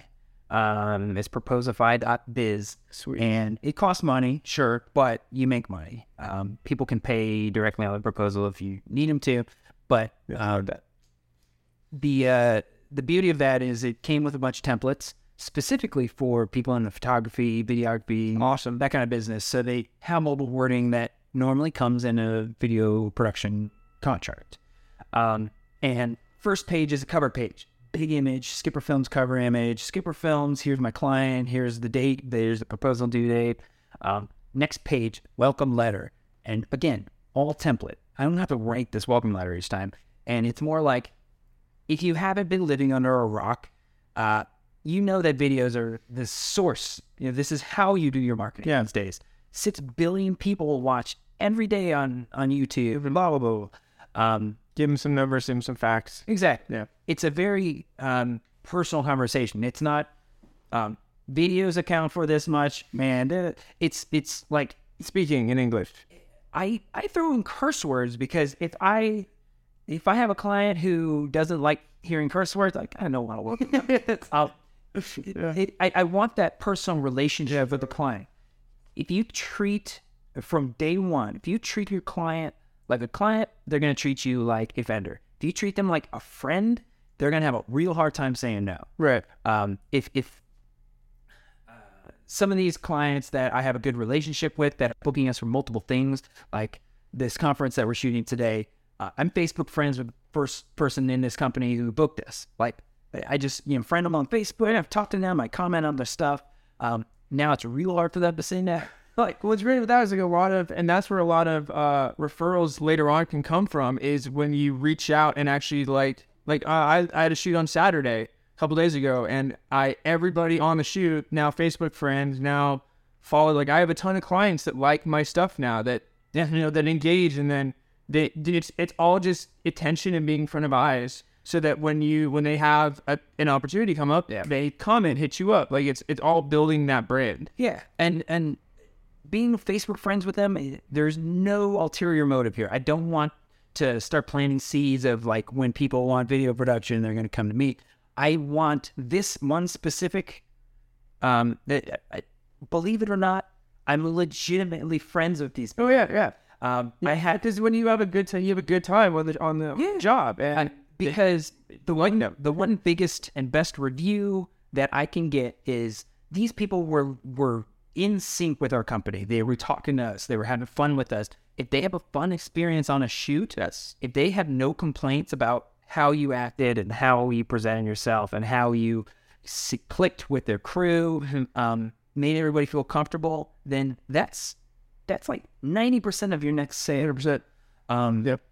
So uh, be fun to work with this master. I mean, as well as I would say, as well as having good work attitude and being fun to be around and having a good time, which is comes down to like loving what you do, Right. is a massive part of building. I, yeah, and, and again, I coach a couple people who um who are starting out in the video production, photography, and they are all business. They want to be pit bulls. They want to they want to just bite on and hustle it. Right. You know, it's really no more than just being really presentable. If it, and I, it's not. I'm not saying that works for every industry, but I don't know. Video production is just one of those things that if you give them any reason to complain, they will, and they'll put it on a review. And but if you become their friend, you can almost do no wrong.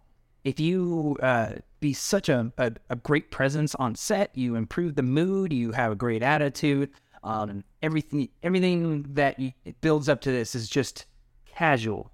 Um, there is no business other than here's the contract. Read it through. Let me know if you have any problems. Exactly. I'm here to help me. Low stress. Yeah. Yeah. But here's what it is. You must follow these. You're like, hey, here's the contract. We got it. I didn't have. I love. Uh, I got from Brian Prince actually. That a a template for a more kind of casually worded yet still professional, you know, still a written thing, but it's like literally has like, okay, now down to business. Now we get to talk about the numbers. It's uh, like literally just a conversation within the contract, which I love. Is it? I don't want to. I don't want to be like the you do this, I do this. Work is done. Like, Yeah, exactly. if you uh, take the take the uh, stress out of it. Right. Getting back from where we tangent. Yeah. So first page, first page is covering. Yeah. Second page is a welcome letter saying, you know, really excited to be able to present this opportunity for you. Uh, any questions? Let us know. We're here to help. We're uh, very casual work. Uh, third page is going to be scope of work. What we're going to be presenting here in this contract. No pricing, just scope of work. This is our deliverables. This is what we're going to put in each one. Uh, third page, Are you doing a page per? Is this like a whole because because I do I I do that same thing, but it's more in multiple on a page. Are you doing just single page per, and, and again, that welcome letter does take up the whole page. Sure. It's three paragraphs. It's Well, yeah. Well, I don't want to. No, it's. and each section is headed. It's a very nice, put nicely, I definitely want to take a look at this. very they're visually appealing too. Yeah. Um, third page is um, timeline. So week one is going to be pre-production, planning, all that stuff. Week two is shooting. Week three through five is going to be um, edits, revisions, whatever. Interesting. So you put even uh do you give yourself I mean in terms of planning time wise, you put it into weeks. Is that that's that's a super good point. I'm not to be like there's no general times. I don't want to rush order on this. Right, right. I don't want to. I don't want to lock myself in because if something happens, That's what then that's part of the thing that I'm running into right now, which is I have, you know, say five projects right now going that need editing that I will get to, but you know, the fifth one's gonna be in two months. right. Um, yeah, with that, it's hard to do. But if you set yourself up for success with just saying, you know, specifically a week one, week two, week three, this is gonna be a month long project before you fund, so they, they know what to expect. Right. And if they need it done faster, you could put a rush fee on. Sure, exactly. That's great. Um, the next page is going to be uh, the pricing. So I take that scope of work, put prices uh, on the items. There it is, our product price. Um, the next page is going to be a case study. I have a video of one of my, you know, one of my favorite ones that I did, favorite video projects that I did. Uh, I wrote uh, kind of a write up. You know, this guy came to us because he wanted to promote his business and maybe increase um, his enrollment in his swim school or wanted to sell more coffee at the coffee shop. Um, and since then, they've seen a huge increase. You know, kind of give the rundown. right. You have that on your website as well? Case studies? No, no, no. I, I should though. That's a good, cause that's a good idea for like six, seven more graphs and one post. Oh, totally. Um, uh, and then there's the quote that he left on our, you know, Google review, and then I think the next page just starts all the contractual wording, um, and that's that's all legal At the very end. Is so like the last three pages Exactly. Yeah. because there's a ton of wording that you need to worry about in video production, Mhm. um, copyrights and that kind of Terms of use, even. yeah. Um, and, I don't get, I don't say they can only use it for a year. I say perpetually. I don't give a crap as long as you don't like re-edit it and then pass off as my work. I'm fine with what you do with it. Um, a lot of people are like, you can only use it for a year, and then you have to pay me royalties, and then no, I don't. I, I Yeah, it's, I have. I like. I mean, I'm probably professional. The main thing that I like to do is, and it's part of what's in, in my contract now. Basically, says I like showcasing. You know, we like showcasing our work. We like showing off what we build. We're proud of it. Um, so basically able to once it goes up that we can post it too. Right. Exactly. Um, and so that and that's it. And it's a it's online, so they can digitally sign. Nice. Um, Online, yeah, that's I usually I that's again that's a really really solid service. I know we gotta I get no, no, I get updates on my watch. Oh, awesome. saying, "Hey, somebody signed a contract," and that kind of stuff. That's nice. So it's um. Sorry, someone in that airplane. All right, where's So the uh the proposal that's it takes a little longer to do than just putting out a quote, but it also presents um a much higher end because absolutely one of my biggest things was I was losing out to people, and I found out that it was because my my Word document contract didn't look great. Um, pro- a professional look through every facet. you have case studies, you have a, a nicely worded welcome letter, you had a scope of work explained what we're gonna do for you. You had your prices. Instead of a message that's hey, it'll be five hundred dollars for the day. I mean, I had I had my contract was essentially ninety five percent legal wording and then five percent scope of work and price, right. um, and that's all I had. Yeah. So just having that proposal that they you know they put into their pile and they read through that has helped. a ton. absolutely. I bet. Um, so that that's the proposal process that we go through, and um, whether that's me being pitted against three or four other production companies, or if they just wanted a proposal to present to their team, Yeah. um, that's how we do it. Now, do you um because I know you started with the social media with a with a, uh, a Google company, like you know, with a, a SEO company, basically. Do you, are you still working with it, or is it just all you? Yes. And that's the big thing is just putting in uh, what I think what I'm realizing my next steps are here is, and knowing it, it, social media is hard, but when you think about it as every, if you can put make the website the central, and they get your, you know, for me getting the Google ranking up, Yeah. and then every, it's not, don't think of it as like, oh, I got to post on Instagram against it. It's like, no, this is going to push to, you know, a, a an article which is going to push my SEO, which is going to get me more business. If it's all that mindset, it's a lot easier. Yeah, it's um, the, like I said, it, they're all little cogs in this giant machine that without one, the, the machine doesn't work as well. But I'm not saying it breaks. You don't have to do Instagram. You don't have to do Facebook posts. You don't have to do blog, but it all helps. But it all helps. Uh, There's not one. There's not one unlock. by having there's 300 yeah by having every limb in a different pool of water you you experience all these different levels of how you can get clients and the more clients you get and the more success you have in marketing just the less you understand um, the um it, it's insanely confusing because if i start pushing my website I'll get an inquiry through Facebook. If I start pushing Facebook, I'll get an in- inquiry through fa- Instagram. If I start pushing Instagram, I'll, uh, you know, they just, you get the weirdest. And, you know, some of my biggest clients have come through weird, you know, somebody comes to me through Instagram because they wanted somebody who shot wedding videos who has that eye for being able to shoot that cinematic lifestyle, but also on the go. Um, so they found me through Instagram as a wedding videographer, but they want to do a corporate video first. They should have found me through my website, but that was just the channel. Never comes through where you think of it. That was the channel that that specific company took to get to me. Yeah. And I'm not saying, and, and that that video project was on on par with all my other video projects that come straight through my website. There's not one source that you can put all of your eggs. No. Um, And a good way to kind of think about it too, in terms of like, I mean, the younger generation doesn't watch news as much now. I don't watch news, but uh, a way, a really good way that Gary Vaynerchuk put it is, if you do Google, Instagram, Facebook, that's the same as doing NBC, CNBC, CNN, all those like, you know, would you say no to a piece on NBC because you did a piece on CNN? No, that doesn't make any sense. So think about social media as that exact same thing. It should be slightly different content because it's what it's better to be native, like work well for the native uh, of that, you know, Yeah. Uh, social, but do everything because everything leads back. It's not just, oh, I'm only on this because I don't believe in this. I don't do Snapchat. I should, but it's because I'm doing Instagram stories, which is Snowman Films, the business leading it. It's not right. more, you know, I should be, but it's, Um, so the the the weird thing about that, and that's probably the one thing that I'm that I haven't really gotten into is Snapchat because I don't see my clients ever going to Snapchat to find?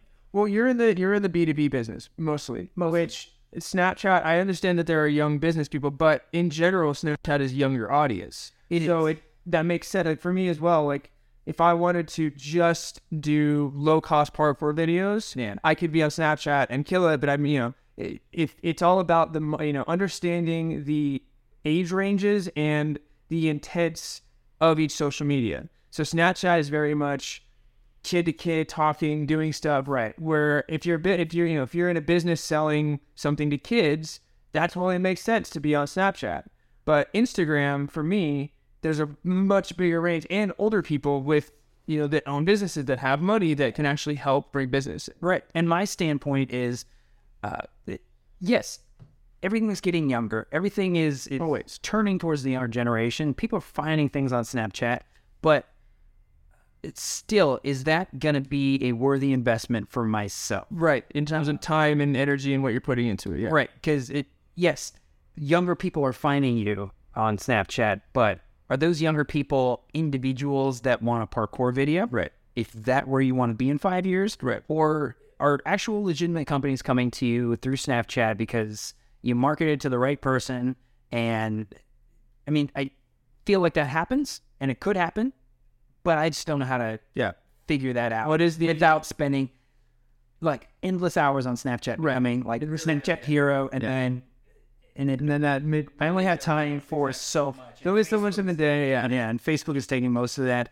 Um, and How much success have you had with uh, Facebook ads? Have you done any actually? Um, so here's here's a weird, and I don't know if this is the the popular opinion or anything. Um, I haven't really gotten much off of Facebook. Me neither. but I see it as a necessary evil, and I see it as something I need to keep doing it because I don't know if um eh, eh, you can't really see these metrics, and you can't think Tell where leads come from. yeah Yeah. somebody could have seen my thing on Facebook, gone to my website, contacted me through the website, and I would never know.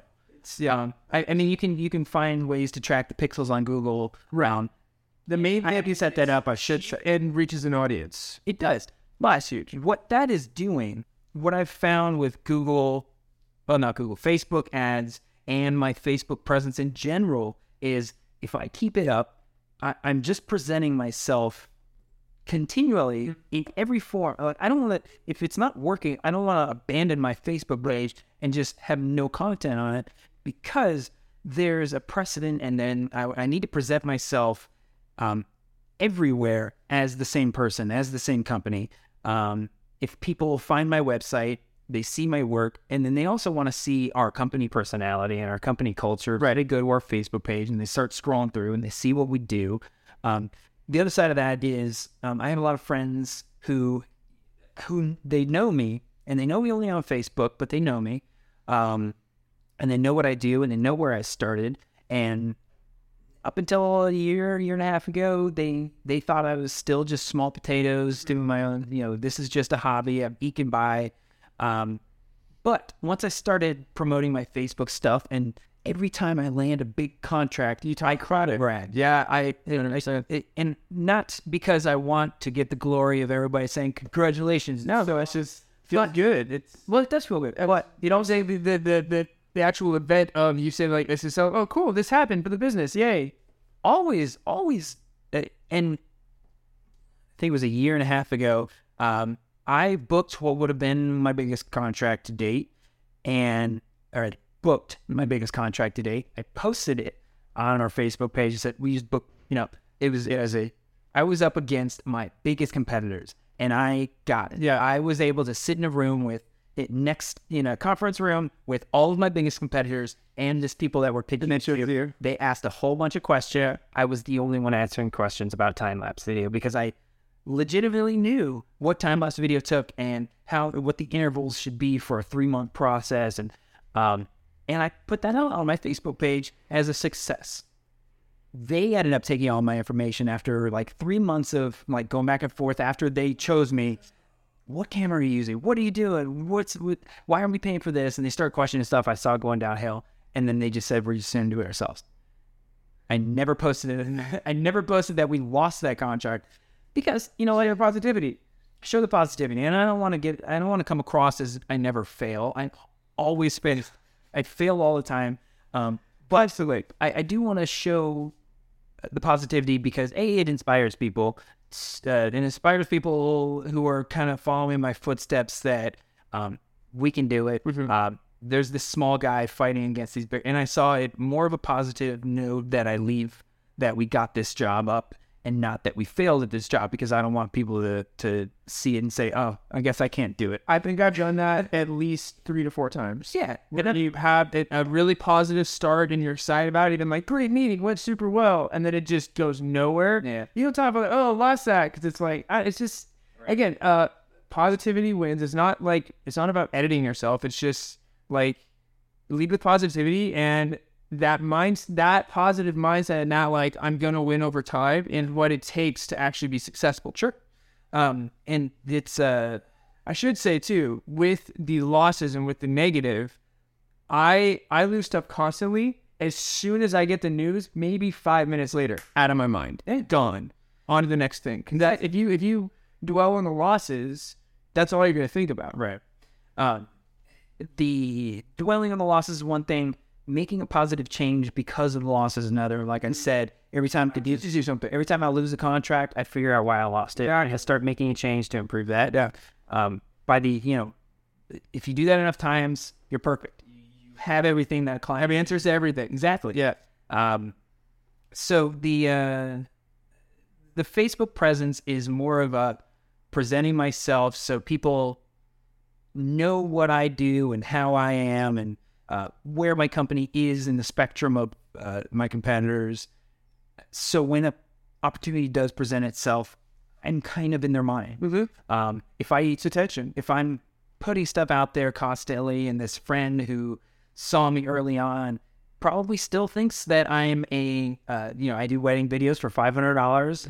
Um, they're not gonna. If I keep presenting myself as I'm growing, I'm growing, I'm growing. I uh, five years ago, I booked a job with this small mom and pop shop four years ago, slightly larger mom and pop shop. Now I'm saying, you know, we booked a job, you know, we booked our second year with the Audi, Audi Corporation of America. Yeah.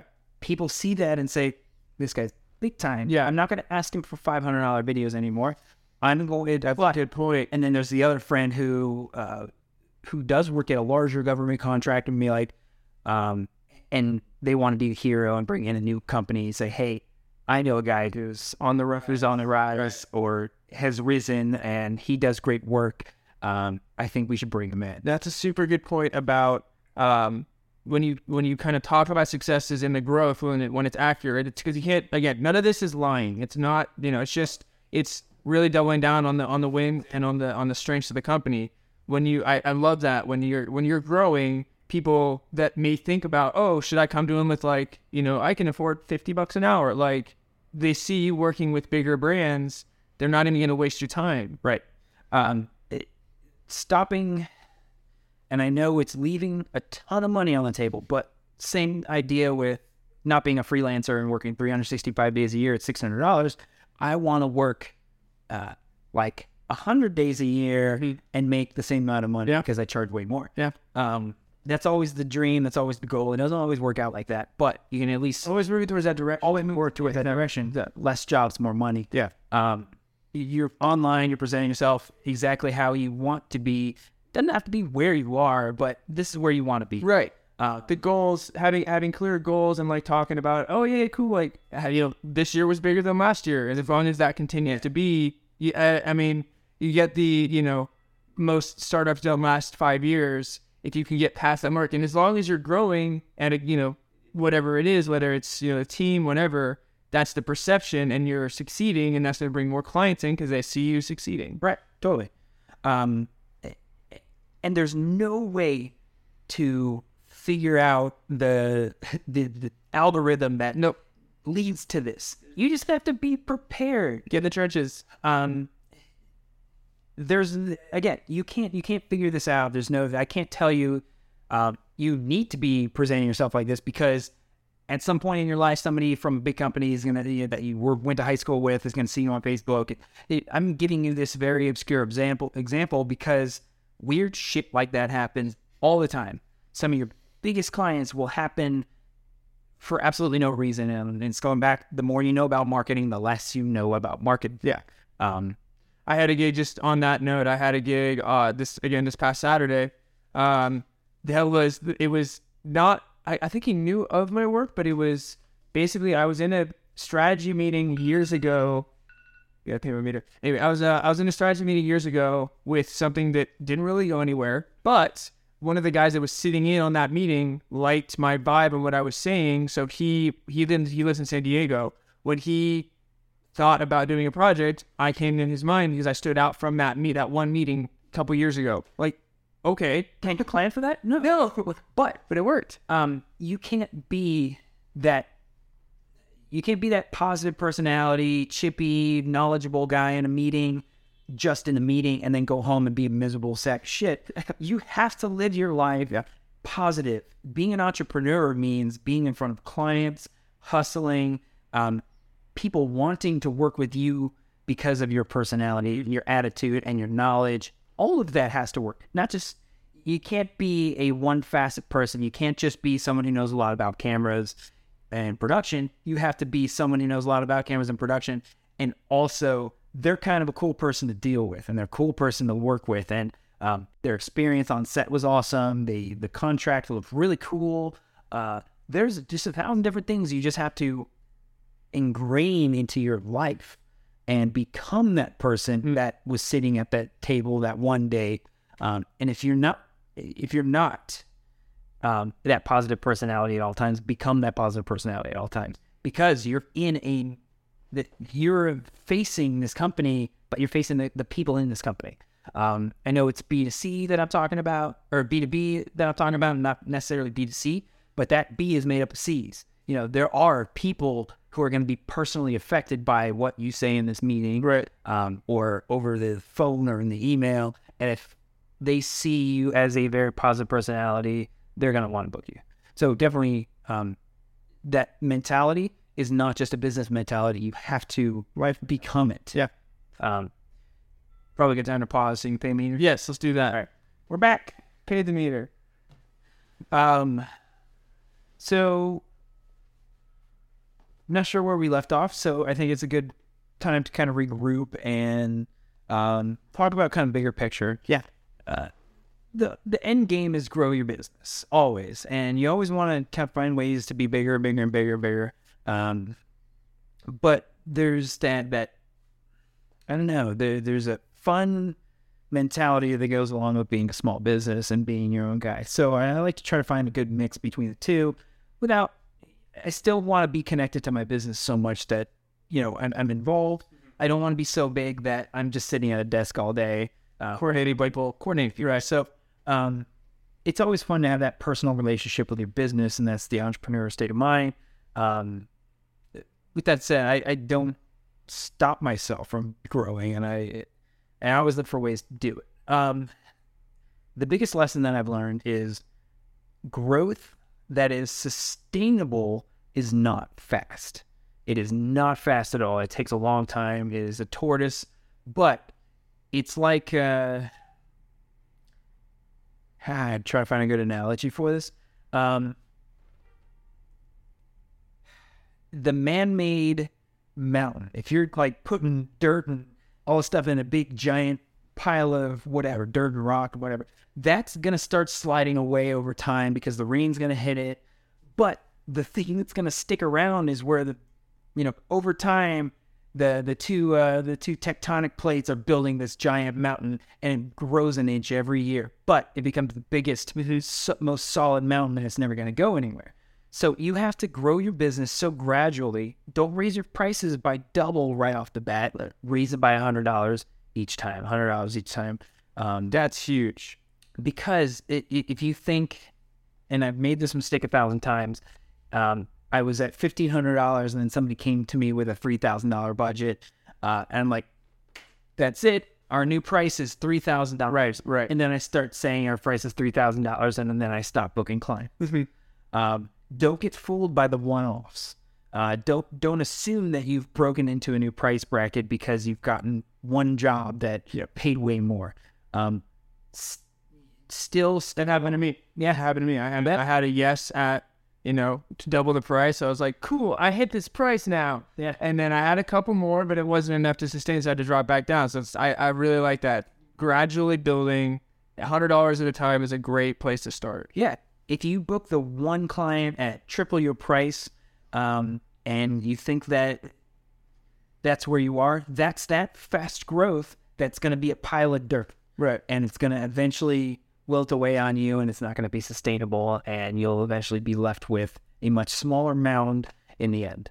Um, you get that slow, gradual growth of the tectonic plates building this mountain then all of a sudden you have something that's iconic and sustainable and it's going to stick with you till the end because people will start understanding you can't tell people that your prices have grown you have to It has to just happen. you have to set the understanding that this is your price range um, and so speaking of how i got there uh, with weddings that's where at this point i'm not advertising weddings i don't t- I don't spend any money to get my weddings. I just have one website or one, you know, offshoot of my website, skipperfilms.com slash weddings.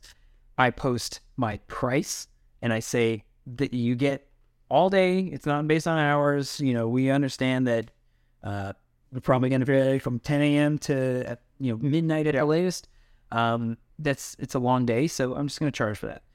Um, the best, the best thing I did was I posted my price. Um, that doesn't work for everybody. You can't just post your price on just about anything. But I was learning that weddings were so predictable. Everybody wants essentially the same thing. Yeah. A lot of my competitors do. You can get just the five minute video, or you can get five minute video plus the 30 minute video, or just the 30 minute video, or the raw footage, or this and that and that. There were 20 other things. So what I did is I created a package that had all of it. Hmm. Every wedding, I just do all of it. Um, I know that's more work, but I get to charge more. So you know, man, I find the client, and I- I actually charge less.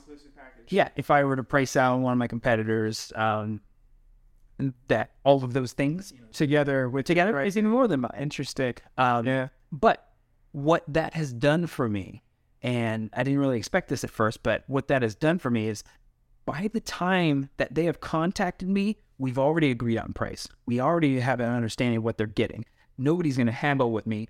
All they're asking for, it, it went from asking for, hey, what's your price? Can you do this? Can you just give me the raw footage? Can you just shoot my ceremony?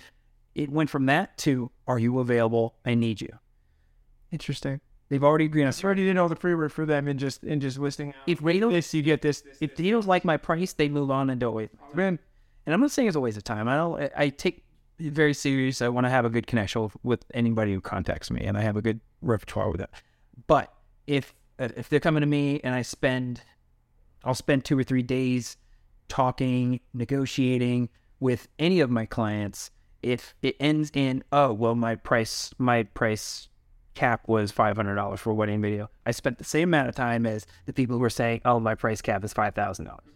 Um, so I'm, I was just trying to make my time more efficient by posting my price and telling them exactly what they're getting and take it or leave it. And from that, all it is is just bookings. All it is people asking if you're available. If you're available, I say yes. If they're not, and I say sorry, unfortunately, we're not. right. Um, and then we move on. So that saved me so much time, effort. Um, I'm getting the price that I want at all times, and the method of increasing my price was just changing the number on my website. Yeah. Um, Now, when you say say starting increasing by a hundred dollars, how often are you are you doing that with every new client that comes in, or what's the pattern? So with with weddings, I was probably going up. I would increase my price twice a year. So after each big wedding season, so like December, I would increase them when there was a lull between like December and March or April, and that picks back up again. And then maybe sometime around July or August, when that when summer gets too hot for people to want to do a lot of weddings, uh, those were just a natural break. So I would increase my prices just before people start contacting me. Okay, so um, kind of natural breaks of what you. So it's not like oh, I have a new a new email, so I got to be a hundred dollars higher. It's like I'm thinking just in terms of I don't know. It's been pretty pretty good this winter, but in just generally for freelance, winter slows down a bit. Yeah, At least for everybody. Everybody, yeah. Um, so that's when you can go back and maybe yearly you just increase by 100, 200 bucks. Yeah. That's yeah. That's, Um, and I, I- don't want to say do a hundred or two hundred dollars, feel it out. Yeah. Um, I think my weddings went up by. I think I was doing two or three hundred dollars at a time. Jumps. Yeah. Yeah, and when I started this, I was at. I want to say like twenty five hundred dollars for a wedding. So maybe jump it by like ten to fifty percent. Yes. Yeah. And again, feel it out. Right. I'm not saying stick to this exact plan. Right. Figure out what works and what doesn't work. If it's too high, then Yeah, if you, if you, yeah, I mean that makes sense. If you go, if you kind of take, say you go fifty and you're not getting as many yeses, bumped it back down to thirty. Right. See where that's yeah, that makes sense. Um, so now our wedding packages right now are forty two hundred dollars, and I feel like that's probably where I should be. So I haven't raised them in a year. So Yeah, from uh, I mean, for I have a lot of friends that do weddings, and that's a, that's a, in that range is pretty consistent. Yes, uh, the higher end. Of, I mean, not you know shot on crazy cameras and huge you know apps, but the the the day to day wedding operators are that's that's a pretty good price range. yeah. Um, the uh, and again, I don't specify based on the equipment that I bring. I mean, all my equipment, so it doesn't cost me more to bring this camera versus this camera. It doesn't cost me more to bring this kind of light versus this kind of light. It's just stuff. Yep. They get anything that I have. I don't. I don't base it based on what I do. So that totally worked with wedding. I tried that approach with corporate events, or not events, but um, I did the small business package because I didn't want to eliminate maybe a big business wants to come in and give me more money. Right. I didn't want to say it's something this much. Uh, but with a small business package, and I try to do kind of the same thing, like around four thousand dollars for um, you get half day of filming, you get a couple of revisions, and then editing, you get the promotional video. Um, that didn't work as well Hmm. and I, and I think because there's less of an understanding of how much people will spend on videos. Right. Corporate video production is all over the place. It's hard to put your finger on where exactly the price range should be because some small. I've had huge companies come to me and, and lowball me with price, and I've had small companies have a real good understanding of how much video costs and want to pay me more than that. Yeah. So um, there's there's less predictability there with you know stuff like WeddingWire and the Knot. And everybody, it's pretty apparent what what, what Yeah, weddings weddings in general are higher. I mean, just like yeah, they're they're higher higher costs. and and yeah, it definitely is. And people will people will try to tell you that oh the weddings are just inflated prices and um, you spend so much on a wedding and people just it's the wedding tax. It's really not. It takes me four times as long to edit a wedding than it does with a corporate video. There's are so hard. make some more money on the corporate. Yeah, right. Way more money on the corporate. Um, so the uh, it, it's just hard to. I don't know. It's it's. I hate trying to explain and talk about you know why I'm charging how much I charge. It's it's easier to just work with clients who already understand. Um, you know, they get it. If they don't understand and they don't get it, they don't contact me. Right. Um, and that saved me so much time. So yeah. Yeah, that's awesome. Uh, the, it, was, it was a cool experiment that was really successful and also a good way of looking at how it was unsuccessful with corporate stuff. Totally. Yeah, totally didn't work that way. So I mean, it basically sounds like for mo for a lot of kind of all over the place clients or whatever, man, it jumps around a lot. It does. But uh, also maybe such as, so with that, with, with it jumping around a lot, with gross, how do you kind of gauge? Is there a general? Basically, you take your, you know, your because you have different pricing packages. Sure. You just slightly, eh, slightly raise each price package as you go. I, I avoid the package price for um for corporate stuff. Okay, that's interesting. Um, I, I still do project price, Right. but I don't have like a, four thousand dollar package, a seven thousand dollar, and whatever. Sure. I don't want to limit it to packages because everybody's gonna have a custom, different. Everybody wants something Different. You have the project project price range. Right. Yeah, exactly. Um, and it's uh, again going back to what I was saying. It, you just try to get an idea of what their price is on the phone. If they don't give you an idea and they want you to give them an idea, uh, you give them a wide range that allows for really anything you could throw at it. Yeah. Um, the uh, the big clients will understand that. That usually get a response.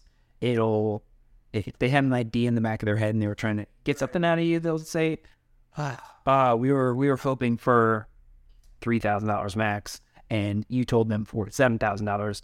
Uh, that's when you say, like I said, there's always ways to bring down, make it more efficient. Right. We can massage. We might have to sacrifice a little bit of quality, efficiency, whatever it is, but we can still work with you because that three thousand dollars is still two thousand dollars above what your expenses are. Your expenses are thousand dollars. You have your day rate, you have your editing rate, you have some random expenses, parking, food, whatever you need to do, feed crew. Um, you still are making two thousand dollars for the business Right. at that three thousand dollars. So that's a job that I don't want to turn down. Yeah. Because they're thousand dollars under what the range is that I told them. So you find a way to work with that. Um, but don't make it sound like, oh, well, yeah, that's what I meant. Three thousand dollars. That that's what I meant to say. Sure, sure. You make it sound like you're gonna have to just not just stretch it or give you a thousand dollar discount, nor along the lines of there are a few things that we can remove from the equation that'll bring the price down.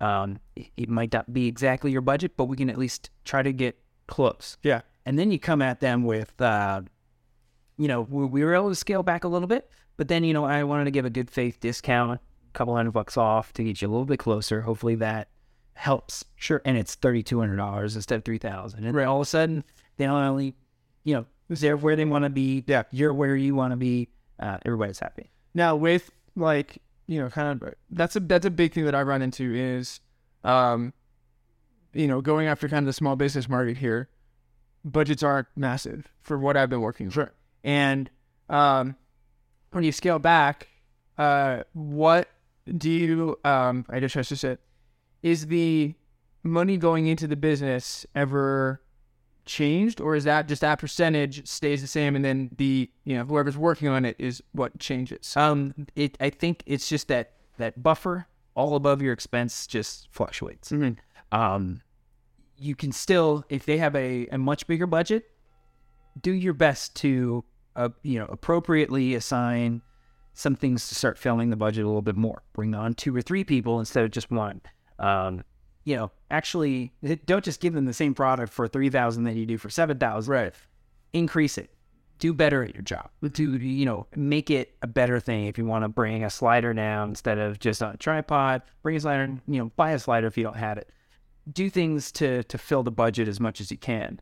Um, That's an interesting point, actually, because I, for I guess no matter what the budget is, I play with all my gear. So setting when I base, I that's just an internal thing that I can do is like, okay, if it's bare minimum, they'll get a tripod and a camera.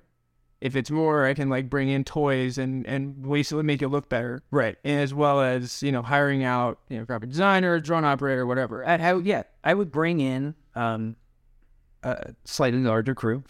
Um, the yeah, the way that I the way that I go up and down on that is bring more people, more shooting days. Uh, Instead of you doing DP, producer, and director, bring on a producer and a director. exactly.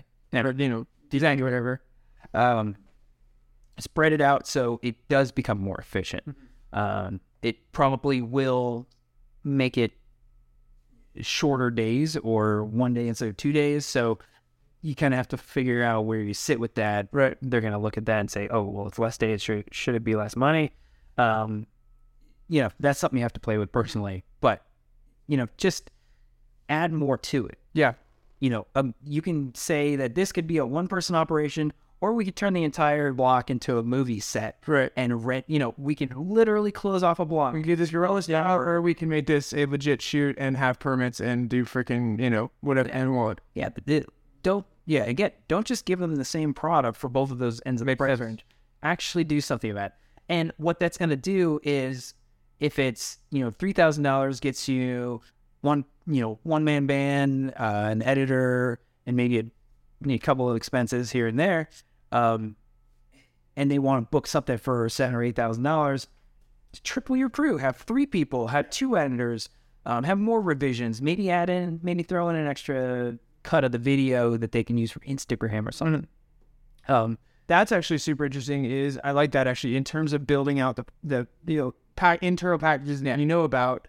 Um, changing it, basically making higher level budgets have more deliverable like uh like options or yeah. like hey we recommend you do this this and this instead of just this. Right. So, but another thing I want to get into is value add items. And Um, my proposals always have more value to them at either the same price or slightly less. I, I preface everybody: I'm not the cheapest. I'm also not the most expensive. We what we strive for is having the highest value out of everybody. If you were to do apples to apples, our price, you know, our price should be, you know, uh, thousands of dollars more than our competitors, but we're less money than them. But we're also giving you a few extra things because that's where we really Understand that. understand what you need and, and we want to make sure this is the highest return on investment you could possibly get. So, an example of that is uh, somebody will come to me. Uh, I can tell that they want a good social media presence with this video. That's where it's going. It's Facebook. Um, and they want it to be that promotional two minute brand video that they do. Um, they'll say, you know, we're trying to get prices from a couple different production companies. I know that I'm competing with people, so I need to find some way to stand out if the standing out because of your content, if your videos aren't better than theirs, you know, everybody's gonna have just a different style. Like I said, it's not better, it's not worse, it's just different. It's art. Um, what you do, or what I do, is I say, well, what I see what you're doing. Um, I see that you're trying to fit within a budget of, you know, five or six thousand dollars. Um, what I want to do for you is kind of give you a better social media presence. So for free, we'll throw in an Instagram cut of the video. We do 30 seconds, no dialogue, just kind of music uh, and all B roll. It takes me half an hour to do. yes, super simple. Um, but they'll look at that and be like, and when they're comparing proposals, they'll be like, oh, they're the same price, but this guy's offering an Instagram video. Mhm. And Little add-ons. that is, I mean, it's the easiest way to add more reach to their video and more uh, value to your proposal and more legitimacy to your claim that you should be the production company Because you're to take aware of current, the way to, everything is current. You you give it So, hit my watch. Um, you're giving um, them the way more ammunition. Uh, you're getting them something they didn't ask for. right. never charge never give them a proposal for for you know more money because it adds in things that they didn't ask for. Uh, if you do that they're going to be like i didn't even ask for this and you guys are charging us money for it. If you're going to add something add value just do it for free. Um, and either have your margins large enough that you can fish this with bill and get hire an editor for half an hour or whatever to to make this super easy cut. Um, it's uh it, it's just it's something very easy. It's not going to cost that much. It's not going to cost that much time um but things like that like this big huge job for stanford children's hospital that we just got it's all 360 video the thing that i had over the other guy that they were talking to uh, the other guy only did 360 video and we do 95% regular video with a 360 video ability Sure. So you did both. the thing that I did is say, hey, um, I know you want 360 video to uh, help our chances a little bit. I'm going to throw in a promotional video or uh just kind of like a, a nice, clean 2D video that you can put anywhere you want um, of all the spaces. So we're just going to double duty everything. We're going to shoot in 360 and shoot in a regular video. And that way you can put it wherever you want. Yeah. And you can put this video literally anywhere you want and um, reach twice as many people now. Um, and they saw that and be like, oh, wow, these other guys aren't even offering that. And they're twice as much money. um, and when I'm talking twice as much money, I'm talking, this is the biggest job that I've ever done. Um, it's a lot of money. And I'm half as much money as Wow. the other guy. Um, And they're just doing 360. and they were just doing 360. Did you throw no? Did you throw the add on for free with? Yeah. Oh, wow. Because it was because it was you cut you had your margins already. My margins were, were met long ago. Yeah. Yeah. And you know what that did? Gives you freedom to like play with that. Um, so it gives me this huge buffer to be able to to buy some equipment to increase the value of my product a little bit. Um, but what that started doing, and it started this chain reaction of um, them trying to compare. This is actually one of the more successful uh, versions of me being too cheap. Um, cheap is we were still a good amount of money, um, way over our margins, but uh, we were way below what they were thinking. Um, what they did is they saw our product as being on par with their product. So um, they they came to me and said, okay, well now we're stuck with you guys have the same product and are offering the same thing. Can you? They literally gave me the website of the competitor and said, "Can you look at their website and tell me what they're doing differently than yours? Because they're twice as much money." Yeah. I'm like, yeah, no problem. And the reason he came to me is because here comes full circle. I was his friend at this point. We've had 10 phone conversations. Um, we've gone back and forth. I've talked to him. I've given him ideas of how we can make this the best it could be. Um, and he has just been in love with my mind since then. Right. Um, so he kept coming to me and he kept, kept coming to me for advice. He wasn't able to do that with the other. Right. Um, so he ke- he kept coming to me and saying, "What is he doing different?" And I said, "Oh, well, he has this ring instead of what I use. Um, I use the 4K rig and not the 8K rig because the 4K is all that Facebook's going to let you do, and 8K is I feel like it might be a little overpowered for it." Oh yeah. He said, "Can you give me a quote for the 8K rig because we need to start filling the cabin?" He asked for an increase in price. I said, "Absolutely." next week. He asked for another increase in price. We increased the price four times. And now what that has done is I have ended at the same price that the other guy came in with more value. Yeah. I'm offering them now twice as much 360 work and um you know a, a professional radio video that we're also doing. So he's feeling su- like just I mean I got all this stuff and I was in it and worked with somebody that I trust. Yeah. And you've doubled the you've doubled the job. Yeah, exactly. So um, it, it just it just started, you know, building on top of each other because I was adding value, and they were allowing me to add value because um, they saw me as easier to work with uh, because my attitude was good. Um, I befriended him. I, I I gave him a very candid ear. Like I I was telling him things I was I was disclosing, and it's the worst. Downtown Denver. Uh, I was disclosing things about my company and about how this actually should go down that I probably shouldn't have disclosed because it was very insider information. And uh, hey, I'm just gonna be candid with you. And what that did is that built the trust. Um, he now trusted me. I'm not holding anything back from him. I want this job, um, and he understood that. So uh, he gave me more of a chance to be able to revise my quote to put them together because it was to apples. He he wanted to see what this price looked like with you, with me uh, versus this other guy. which is smart on his end too. Smart on his end. It doesn't always work that way, but that's the last five years of me being a decent human being to these people has built up to this moment. Exactly. And I, I can't tell you what specific moves got me here, but you know, I could tell you that it started that free 360 video that I did for the hotel. I can tell you it started with starting to treat my clients like friends instead of clients. Um, and just uh, you know, good SEO because this is again, this is San Francisco contacting a Virginia video production company because there are so few people doing 360 video professionally. Like That's cr- I can't plan for that. no, that's But it working because I wasn't thinking ahead, but I was thinking this could be something. So I'm gonna go all in. yeah. Yeah. So it, it, it's just my intuition. That's a that's a huge thing that I that's you know why for I'm putting time into the workout fraud and you know maybe taking a little bit extra non-paid time up front for like the online courses thing because I really and it's not Kickstarters. It's like we're gonna sell these and with like a marketing lady and all this stuff. Yeah. I really think in five to ten years, even less, that online, even it already is, online education is taking over. So being first in that space for the things that I'm doing, like I totally see the value of it right now. Yeah, absolutely.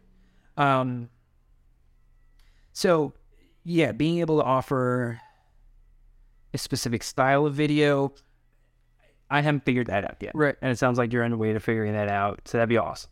Um, for me, it was simply just, you know, keeping keeping on top of technology trends and Yeah. figure out what might work. I mean, I did buy into 3D a little bit, but that was before I had a ton of money. So I was like building an, my own 3D rig, like out of a piece of metal and two flip cams all side by side. And I would figure out how I make this either, you know, top bottom 3D for polarized TV for Polaroid glasses. Um, I could do the red blue, which, you know, you put on the red blue glass. It is. Yeah, figured I, I, I taught myself. I was legitimately uh, interested in learning about how cameras work and how to build a 3D rig, and you know, you have you set the lenses as far as an eye, you know, an eye. You might not see it when they're sitting there, but once you put them together, you see the difference in in the frame and uh, you see how it is 3D. But uh, that's that just didn't pan out. I bought in, and it was a wasted investment. But you do three of those, and one of them works.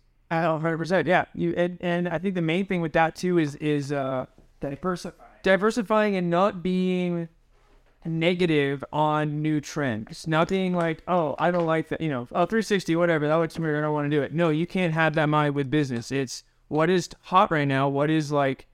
You can't have. I mean, personal opinions aside, if you really don't enjoy doing it, don't do it. But if you are, as a business, if you're like, this could potentially be big, 10 years be open to it. 10 years ago, um,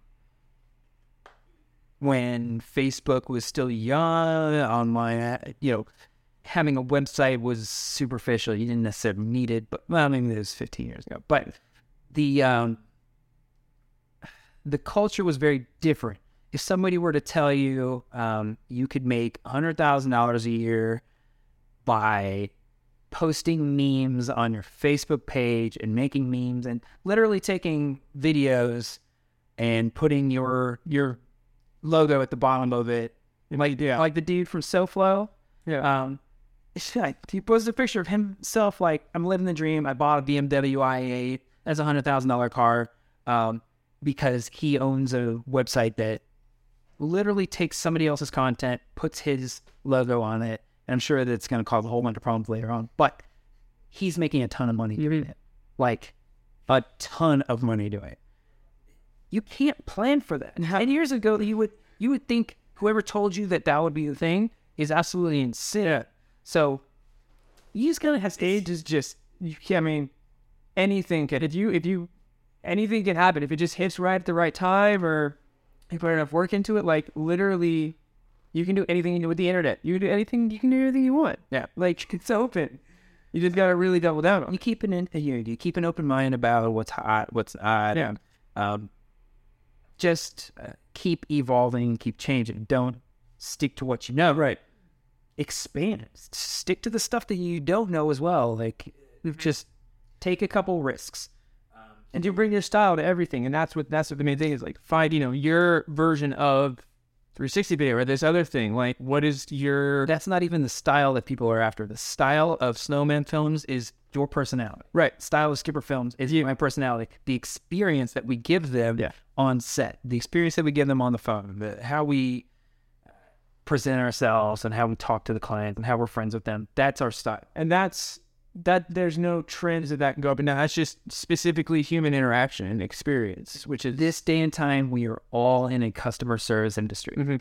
Even if you're selling something on, you know, even if your product is something that you sell online on Amazon, you still have to have the element of customer service. If you're video producers and your product is a video, you are selling customer service. You're selling a personality. You're selling the the company personality. Once you start expanding to from a one man band to a company, your company still has to have that personality. yeah Um, I'd gone through a ton of people trying to do sales and different aspects of my business. I've been trying to delegate, delegate that have been unsuccessful because they didn't have the personality.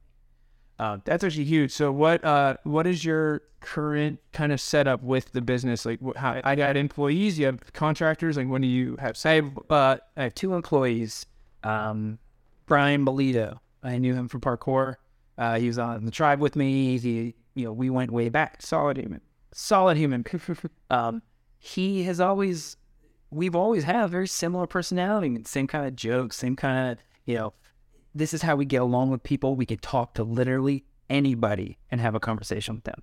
Um, it's not just we can't associate with someone who's way into sports because that's just not our forte. We can talk to them about sports. We can talk to this person about the arts. We can talk to this person about you know. We just have our the, our hands in every different um, area of what's popular, what's fun, what's Yeah. we. And if we don't know anything about their interest, we talk to them about it, ask them to find out about it, and we say, "Not awesome. That's so cool that you are making a living doing this." Um, what does he do for you uh, so he's my right hand man. He does yeah number two number two, and because your profit margin should be 75% of the entire project. So that should be a $3,000 job. Mm. Booking a job shouldn't feel like you've won a client. They should feel like they've won a production company Mhm. because they need to be super excited about it. Yeah. I learned early on that Google was my main source of where I need to be getting my business. Hey, quick question before we get started. Would you like to win a free piece of clothing from Snowman Films and a 30 minute chat about your creative journey with me? I know that I would love to connect with you, and I know that I would have loved to talk with somebody who had experienced a similar path when I was getting started. So let's make it happen. Here's what you need to do subscribe to the Conversations with Creators podcast, rate and review, and share it in just five easy steps. First, write a review on your preferred podcasting platform and rate it five stars for good karma. Then, screenshot your review and share it on social media, tagging Snowman Films. Each month, I'll select one random winner to receive a free piece of clothing from our store and a 30 minute virtual coaching call with me. Again, subscribe, write a review, rate the show, screenshot that review, share it on social media tagging Snowman Films, and get entered into a drawing for that one on one virtual session with me and some free swag. Thank you so much for taking the time to leave me a review. I really appreciate you, and I'm excited to see you in our one on one virtual call soon. Now, let's dive into today's episode. So, the big question is this How are creators like us, who aren't built for the nine to five, for the people who put their passion before them being comfortable, how do we turn that passion into a living that pays the bills and a life that we love? That is the question. This podcast will give you the answers. My name is Noah Mittman, and welcome to Conversations with Creators. So we're here in Denver. We are. Yep. We're here in Denver. I am here in Denver. You're always here, man. It's here. How far outside of Denver? Uh, like 15, 20 minutes. Okay, that's not bad. Um, uh, we're here on the shoot uh, with my company, Skipper Films, uh, and I knew uh, I knew Noah was local, so we reached out so you can help me out here because I needed some people. Clear out up with the gig. Very thankful. Of course, Always appreciate it. always appreciate appreciating good help. So, um, and while we're here, I wanted to talk with Noah because he had a question on his Facebook page about you know upscaling his business, and I, I know I just went through that process myself. So, I've uh, I know no. I know he doesn't have to go through the uh, the hassle of failing a bunch of times. Uh, hopefully, he can he and everybody watching this can get something out of this um, that might help them go forward. And some of it can be non-video specific, so it can apply to um, you know anybody out there trying their their hand at entrepreneurship um, because it's it's going to be farther reaching than just here's how you shoot a good video. It's going to be more like here's how you deal with a client. Here's how you deal with a situation. Um, and those are those. I mean, you make great content, and the rest falls into place. Like you don't have to worry about you know you know how to make a great video. Why can't you be up here Right. and instead of down here? Um, How you make your vision line up with what's actually happening, and how do you get there? right? Yeah, exactly. Um, but yeah, so uh, I know you probably have a couple questions. Let's uh, yeah, from the top. Um, so let's see. I mean, the main thing. So my current, I'm just going to be straight up honest. My current problem is that I have uh, a lot of client work and a lot of uh, personal stuff and all that, and um, the I have so much work that I can handle it all myself, but it will take longer for me to a deliver to clients, b to actually get personal projects done over time because I need the money coming in first from the client projects, but then to keep up with my personal stuff, um, and c to uh, build out a team without like there's a crazy amount of extra money. So uh, there's like more than like I'm not like oh crap I'm not gonna make rent. It's Yeah. like I can make rent, but there's not a whole lot on top of that. So try to figure out a basically a business plan on how to scale, bring on help, but at a you know a just starting level to where it doesn't make me broke. Sure, the overhead isn't insane, but it still like helps lighten the load a little bit. Um, yeah, that's uh, that's absolutely a legitimate concern. Uh, and I had the same ones couple uh, couple months and years ago. The bringing on a team shouldn't be cons- shouldn't be an afterthought. Right. It shouldn't be you take on a job, you do this, and then you realize, oh crap, I need more people, I need more help, I need someone to edit this, I need. Um, it you need to be building that price in going forward. Yeah. like I don't I don't take on any projects thinking that I'm going to do this myself. I need to be able to charge the client and I need to be paying myself as a freelancer and then the company needs to be making some money on Right. top of that. So um, if I if I assume this is going to take three people and I'm one of those people, I don't discount that. Right. I pay myself what I'm worth, um, and then the company gets the rest of the money. Um, but I also have in line an editor, and I have, and I know that's that's so far reaching because you are trying to take on as much because that gives you more profit margin. Right.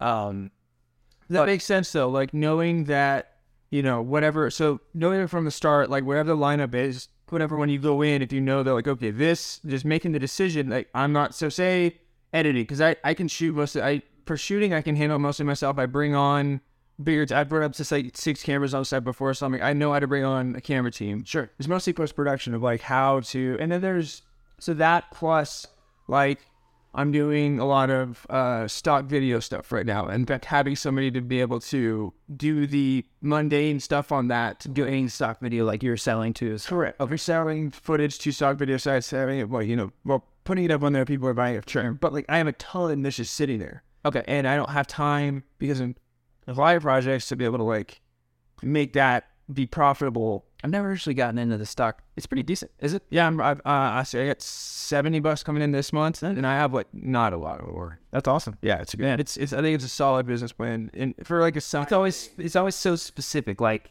uh, whenever I look for stock footage, it needs to be like woman with medium to short hair sipping coffee near a window on her right side. What you have to get so specific. Literally, how do you name it? I know. Oh, it's the mo- and that's why I need to live fucking because it's it's like it's the biggest pain in the ass to like tag it correctly and it like Yeah. say you know parkour action clip like young athletic man in black shirt vaults through concrete environment and does a back like it's just it's so detailed and to do that you know to me I'm I'm not sure I, I'm yelling I don't want to blow out the audio anyway um to make it that specific but then also uh to do that you basically to make it a good thing you have to have like a hundred clips Yeah. so to do that a hundred times is just insane Yeah. Um, that's so then you have to start looking at um, I mean, what is your day rate? So you take your day rate and is it worth you sitting around all day um, for 70 bucks a month? right A whole day just to name all these clips and and I've done that. Like I figured out the hard way several different aspects of my business that just weren't worth it. And even though it was making some money, um, I figured that sacrifice a little bit now for hopefully a greater return later. that's the that's the main thing on it And I'm not saying get rid of this aspect of business if you if you have faith in it, if you've seen there's a there's a plan for it okay there's a lot of.